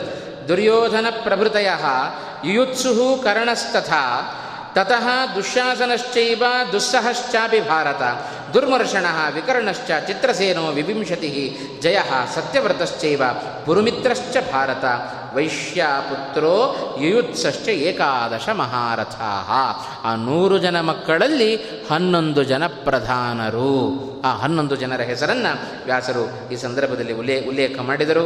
ದುಶ್ಯಾಸನ, ಯುಯುತ್ಸು, ದುರ್ಮರ್ಷಣ, ದುಸ್ಸಹ, ವಿಕರ್ಣ, ಚಿತ್ರಸೇನ, ಜಯ, ಸತ್ಯವ್ರತ, ಪುರುಮಿತ್ರ ಇವರು 10 ಮಂದಿ, ಜೊತೆಗೆ ಒಬ್ಬ ದುರ್ಯೋಧನ. ಈ 11 ಜನ ಆ ಕುರುಕ್ಷೇತ್ರದ ಯುದ್ಧದಲ್ಲಿ ಬಹಳ ಪ್ರಮುಖವಾದ ಪಾತ್ರವನ್ನು ವಹಿಸಿದವರು. ಇಡೀ ಮಹಾಭಾರತದಲ್ಲಿ ಇವರೆಲ್ಲರ ಪಾತ್ರವು ಬಹಳಷ್ಟಿದೆ. ಹೀಗೆ 11 ಜನ ಕೌರವರ ಹೆಸರನ್ನು ಹೇಳಿದರು. ನಂತರ ಆ ದ್ರೌಪದಿಯಲ್ಲಿ ಪಂಚಪಾಂಡವರಿಗೂ ಕ್ರಮವಾಗಿ 5-5 ಮಂದಿ ಮಕ್ಕಳು ಹುಟ್ಟಿದ್ದಾರಂತೆ. ಅವರೆಲ್ಲರೂ ಕೂಡ ಒಳ್ಳೆಯ ಶಾಸ್ತ್ರವನ್ನು ತಿಳಿದವರು, ಒಳ್ಳೆಯ ರೂಪವಂತರು, ಎಲ್ಲರೂ ಕೂಡ ಒಳ್ಳೆಯ ವಿದ್ಯೆಯನ್ನು ಸಂಪಾದನೆ ಮಾಡಿರತಕ್ಕಂಥವರು. ಅವರ ಹೆಸರುಗಳನ್ನು ಕೂಡ ಈ ಸಂದರ್ಭದಲ್ಲಿ ವ್ಯಾಸರು ಅದನ್ನು ಉಲ್ಲೇಖ ಮಾಡ್ತಾ ಇದ್ದಾರೆ. ಹೀಗೆ ನಂತರ ಶಿಖಂಡಿಯ ಜನನವನ್ನು ಕೂಡ ಹೇಳ್ತಾ ಇದ್ದಾರೆ. ಹಿಡಿಂಬಾಯಾಂಚ ಭೀಮೇನ ವನೇ ಜಜ್ಞೆ ಘಟೋತ್ಕಚಃ. ಆ ಭೀಮಸೇನನ ಮಗನಾಗಿ, ವನದಲ್ಲಿ ಹಿಡಿಂಬೆಯ ಮಗನಾಗಿ ಘಟೋತ್ಕಚನೂ ಕೂಡ ಹುಟ್ಟಿಕೊಂಡಿದ್ದಾನೆ. ಶಿಖಂಡಿ ದೃಪದಾತ್ ಜಜ್ಞೆ ಕನ್ಯಾ ಪುತ್ರತ್ವಮಾಗತ. ದೃಪದನಿಗೆ ಭೀಷ್ಮನನ್ನು ಕೊಲ್ತಕ್ಕಂಥ ಶಿಖಂಡಿ ಎಂಬ ಮಗ ಹುಟ್ಟಿದ ಅಂತ. ಮೊದಲು ಸ್ತ್ರೀಯಾಗಿ ಹುಟ್ಟಿದವ, ನಂತರ ಗಂಡಸಾದ ಅಂತ. ಅದರಿಂದ ಶಿಖಂಡಿ ಅಂತ ಅದನ್ನು ಕರಿತಾ ಇದ್ದಾರೆ. ಇಂಥ ಪುರುಷತ್ವವನ್ನು ಕೊಟ್ಟವರು ಯಾರು? ಸ್ಥೂಣ ಎಂಬತಕ್ಕಂಥ ಯಕ್ಷ. ಆ ದೃಪದನ ಪ್ರೀತಿಗೋಸ್ಕರ ಆ ಸ್ತ್ರೀಯಾದ ಅವನಿಗೆ ಪುರುಷತ್ವವನ್ನು ಕೊಟ್ಟವ ಆ ಸ್ಥೂಣ ಎಂಬತಕ್ಕಂಥ ಯಕ್ಷ. ಆ ಶಿಖಂಡಿ ಹುಟ್ಟಿಕೊಂಡದ್ದೇ ಭೀಷ್ಮರ ಸಂಹಾರದ ಉದ್ದೇಶದಿಂದ. ಹೀಗೆ ಅನೇಕರ ಹುಟ್ಟನ್ನು ಹೇಳಿದ ವ್ಯಾಸರು, ರಾಜ್ಞಾಂ 100 ಸಹಸ್ರಾಣಿ ಯೋತ್ಸ್ಯಮಾನಾನಿ ಸಂಯುಗೆ. ಹೀಗೆ ಇಂಥ ರಾಜರುಗಳು 16,000 ಸಂಖ್ಯೆಯಲ್ಲಿ ಮಹಾಭಾರತದ ಯುದ್ಧದಲ್ಲಿ ಪಾಲ್ಗೊಂಡಿದ್ದಾರೆ. ಇವರೆಲ್ಲರ ಹೆಸರನ್ನು ಹೇಳ್ತಾ ಹೋದರೆ 16,000 ವರ್ಷಗಳೇ ಬೇಕಾಗುತ್ತೆ. ಅದಕ್ಕೋಸ್ಕರ ಯಾರ್ಯಾರು ಪ್ರಧಾನರೋ, ನಶಕ್ಯಾನಿ ಸಮಾಖ್ಯಾತುಂ ವರ್ಷಾಣಾಂ ಅಯುತೈರಪಿ. 10,000 ವರ್ಷ ತೆಗೆದುಕೊಂಡರೂ ಆ ಕೌರವ ಪಾಂಡವರ ಯುದ್ಧದಲ್ಲಿ ಪಾತ್ರವನ್ನು ವಹಿಸಿದ ವ್ಯಕ್ತಿಗಳ ಹೆಸರನ್ನು ಉಲ್ಲೇಖ ಮಾಡಲಿಕ್ಕೆ ಆಗುವುದಿಲ್ಲ ಅಂತಂದರು. ಏತೇತು ಕೀರ್ತಿತಾ ಮುಖ್ಯಾಃ ಯೈಹಿ ಆಖ್ಯಾನಮಿದಂ ತತಂ. ಯಾಕೆಂದರೆ ಮಹಾಭಾರತದ ಕಥೆ ಮುಗಿಬೇಕಲ್ಲ, ಆ ಮಹಾಭಾರತದ ಕಥೆಗನುಗುಣವಾಗಿ ಯಾರ್ಯಾರು ಇದರಲ್ಲಿ ಪ್ರಧಾನ ಪಾತ್ರವನ್ನು ವಹಿಸಿದ್ದಾರೋ ಅವರ ಕಥೆಯನ್ನು ಮಾತ್ರ, ಅವರ ಜನನದ ಚರಿತ್ರೆಯನ್ನು ಮಾತ್ರ ಇಲ್ಲಿ ಸಂಕ್ಷೇಪವಾಗಿ ನಾನು ಹೇಳಿದ್ದೇನೆ ಅಂತ ವೈಶಂಪಾಯನರು ಜನಮೇಜನಿಗೆ ಹೇಳಿದರು. ಇಷ್ಟಕ್ಕೆ ಜನಮೇಜಯ ಸುಮ್ಮನಾಗಲಿಲ್ಲ ಅಂತ. ಸಂಕ್ಷೇಪವಾಗಿ ಯಾಕೆ ಹೇಳ್ತೀರಿ, ಕೇಳಲಿಕ್ಕೆ ನಾನು ತಯಾರಿದ್ದೇನೆ, ವಿಸ್ತಾರವಾಗಿಯೇ ಹೇಳ್ರಿ ಅಂತಂದ ಜನಮೇಜಯ. ಯಾಕೆಂದರೆ ಯಯೇತೇ ಕೀರ್ತಿತ ಬ್ರಹ್ಮನ್ ಯೇ ಚಾನ್ಯೇ ನಾನು ಕೀರ್ತಿತಾ ಸಮ್ಯಕ್ ತಾನ್ ಶ್ರೋತುಮಿಚ್ಛಾಮಿ ರಾಜ್ಞಾಶ್ಚಾನ್ ಅನ್ಯಸಹಸ್ರಶಃ. ಅವ ಜನಮೇಜಯ ಹೇಳ್ತಾ ಇದ್ದಾನೆ, ನಾನು ಕೇಳಲಿಕ್ಕೆ ಭಾಳಷ್ಟು ತಾಳ್ಮೆ ಇದೆ, ಎಷ್ಟು ಹೇಳ್ತಿರೋ ಕೇಳ್ರಿ. ನಮಗೆ ಆ ತಾಳ್ಮೆ ಬರೋದಿಲ್ಲ. 1 ಗಂಟೆ ಅಂದರೆ 1 ಗಂಟೆ ಅಷ್ಟೇ ಕೊಡುತ್ತೆ, ಅದಕ್ಕಿಂತ ಜಾಸ್ತಿ ಆಯಿತು ಎದ್ದು ಹೋಗ್ಲಿಕ್ಕೆ ಶುರು ಮಾಡ್ತೇವೆ. ಆದರೆ ಜನಮೇಜಯ ಹೇಳ್ತಾ ಇದ್ದಾನೆ, ಸಂಕ್ಷೇಪವಾಗಿ ಹೇಳ್ತೀನಿ ಅಂತ ಯಾಕೆ ಹೇಳ್ತೀರಿ? ಎಷ್ಟೆಷ್ಟು ಮಹಾಭಾರತದಲ್ಲಿ ಯಾರ್ಯಾರು ಪರಾಕ್ರಮಗಳಿದ್ದಾರೋ ಎಲ್ಲರ ಚರಿತ್ರೆಯನ್ನು ವಿಸ್ತಾರವಾಗಿ ಹೇಳ್ರಿ, ನಾನು ಕೇಳ್ತೇನೆ ಅಂತಂದ. ಇದು ಆದಿಪರ್ವದಲ್ಲಿ ಜನಮೇಜಯ ಹೇಳಿದ್ದಕ್ಕೆ 1,00,000 ಶ್ಲೋಕಾತ್ಮಕವಾಗಿ ಬೆಳೆದುಕೊಂಡು ಹೋಯಿತು ಮಹಾಭಾರತ ಅಂತ. ಇಷ್ಟು ವಿಸ್ತಾರವಾಗಿ ಪ್ರತಿಯೊಬ್ಬರ ಚರಿತ್ರೆಯನ್ನು ವ್ಯಾಸರು ವಿಸ್ತಾರವಾಗಿ ಹೇಳಿದ್ದನ್ನು ಇಲ್ಲಿ ವೈಶಂಪಾಯನರು ಜನಮೇಜನಿಗೆ ಹೇಳ್ತಾ ಇದ್ದಾರೆ.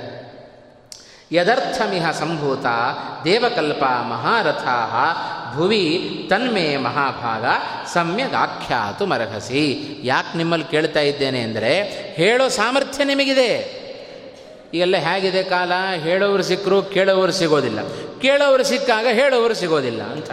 ಹಾಗೆ ಎರಡೂ ಕೂಡಿ ಬರೋದು ಬಹಳ ಕಠಿಣ.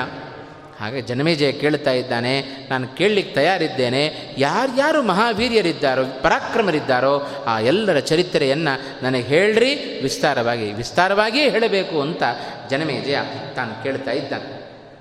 ಆಗ ವೈಶಂಪಾಯನರು ಹೇಳಿದರು, ನೀನೇನೋ ಕೇಳಲಿಕ್ಕೆ ತಯಾರಿದ್ದೀಯಪ್ಪ, ಆದರೆ ಮಹಾತ್ಮರ ಚರಿತ್ರೆ ಇದೆಯಲ್ಲ, ಇದು ದೇವರಹಸ್ಯ ಅಂತಂದರು.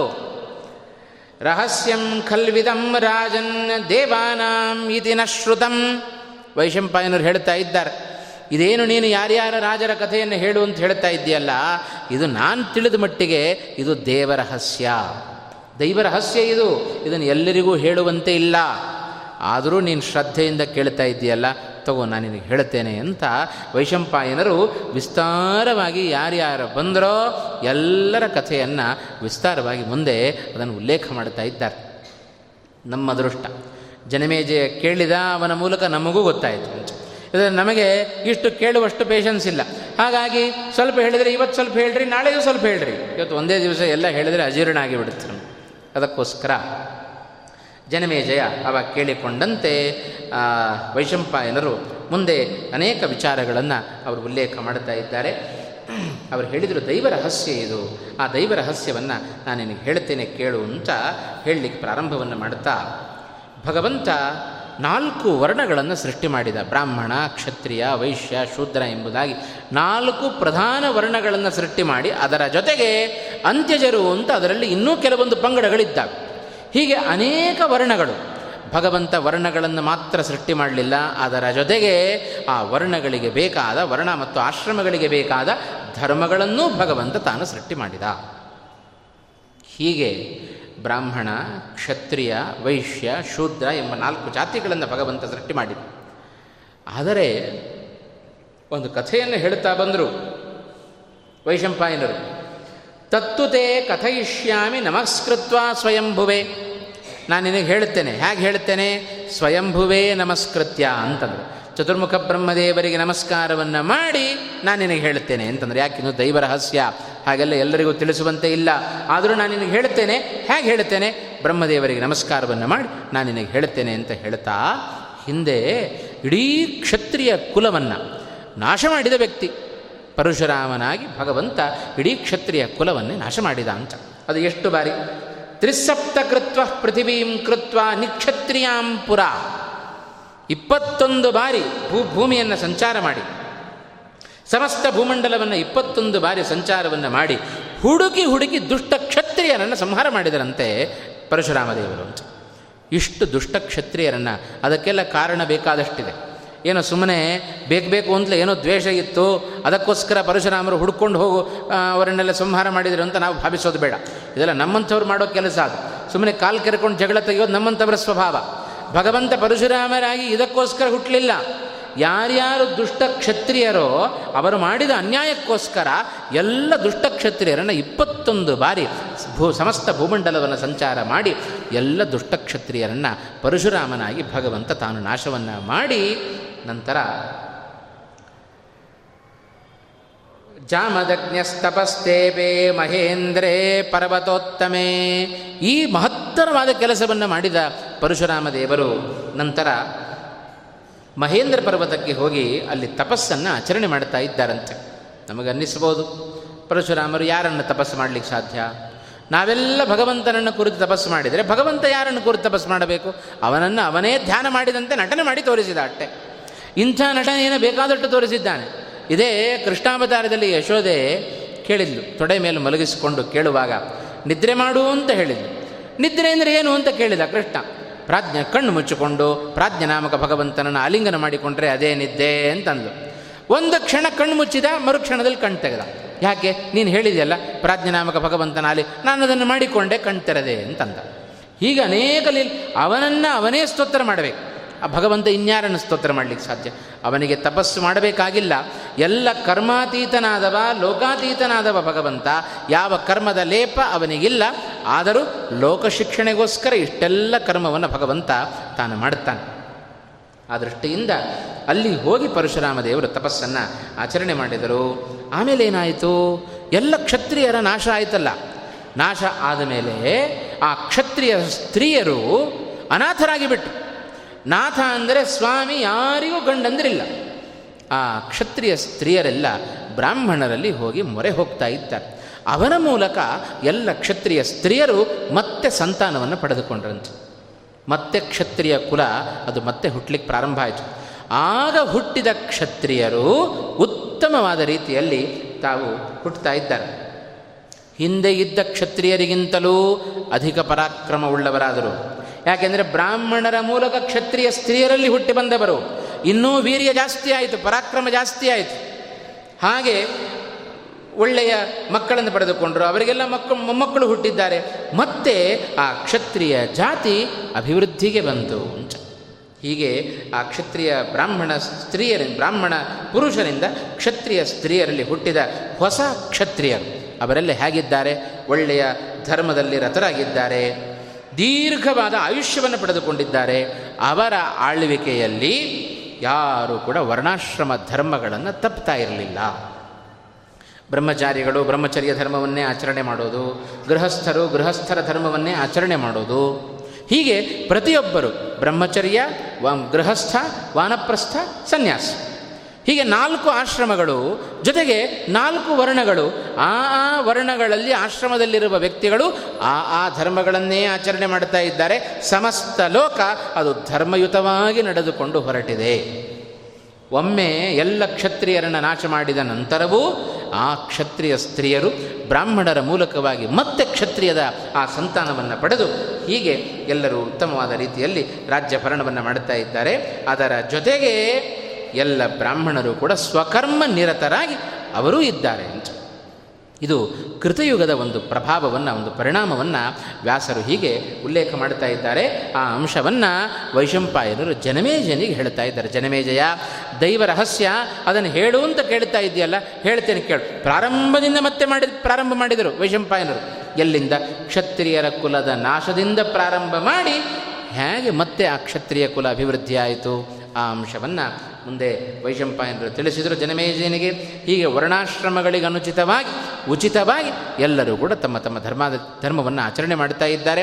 ಕ್ಷತ್ರಿಯರ ಅವಸ್ಥೆ ಏನು, ಬ್ರಾಹ್ಮಣರು ಹೇಗಿದ್ದರು, ವೈಶ್ಯರು ಹೇಗಿದ್ದರು, ಶೂದ್ರರು ಹೇಗಿದ್ದರು, ಇದರ ವಿವರಣೆಯನ್ನು ಮುಂದೆ ಕೊಡ್ತಾ ಇದ್ದಾರೆ. ಆ ಅಂಶವನ್ನು ನಾಳೆ ದಿವಸದ ನೋಡೋಣ ಅಂತ ಹೇಳುತ್ತಾ ಇವತ್ತಿನ ಪ್ರವಚನವನ್ನು ಮುಕ್ತಾಯ ಮಾಡ್ತಾ ಇದ್ದೇನೆ. ಕೃಷ್ಣಾರ್ಪಣಮಸ್ತು. ಕಾಯೇನ ವಾಚಾ ಮನಸಾ ಇಂದ್ರಿಯೇರ್ವ ಬುದ್ಧ್ಯಾತ್ಮನಾವಾನ್ ಸ್ವಸ್ಪೃಹಂ ಸಕಲಂ ಪರಸ್ಮೈ ನಾರಾಯಣಾಯೇತಿ ಸಮರ್ಪಯಾಮಿ. ಶ್ರೀಕೃಷ್ಣ.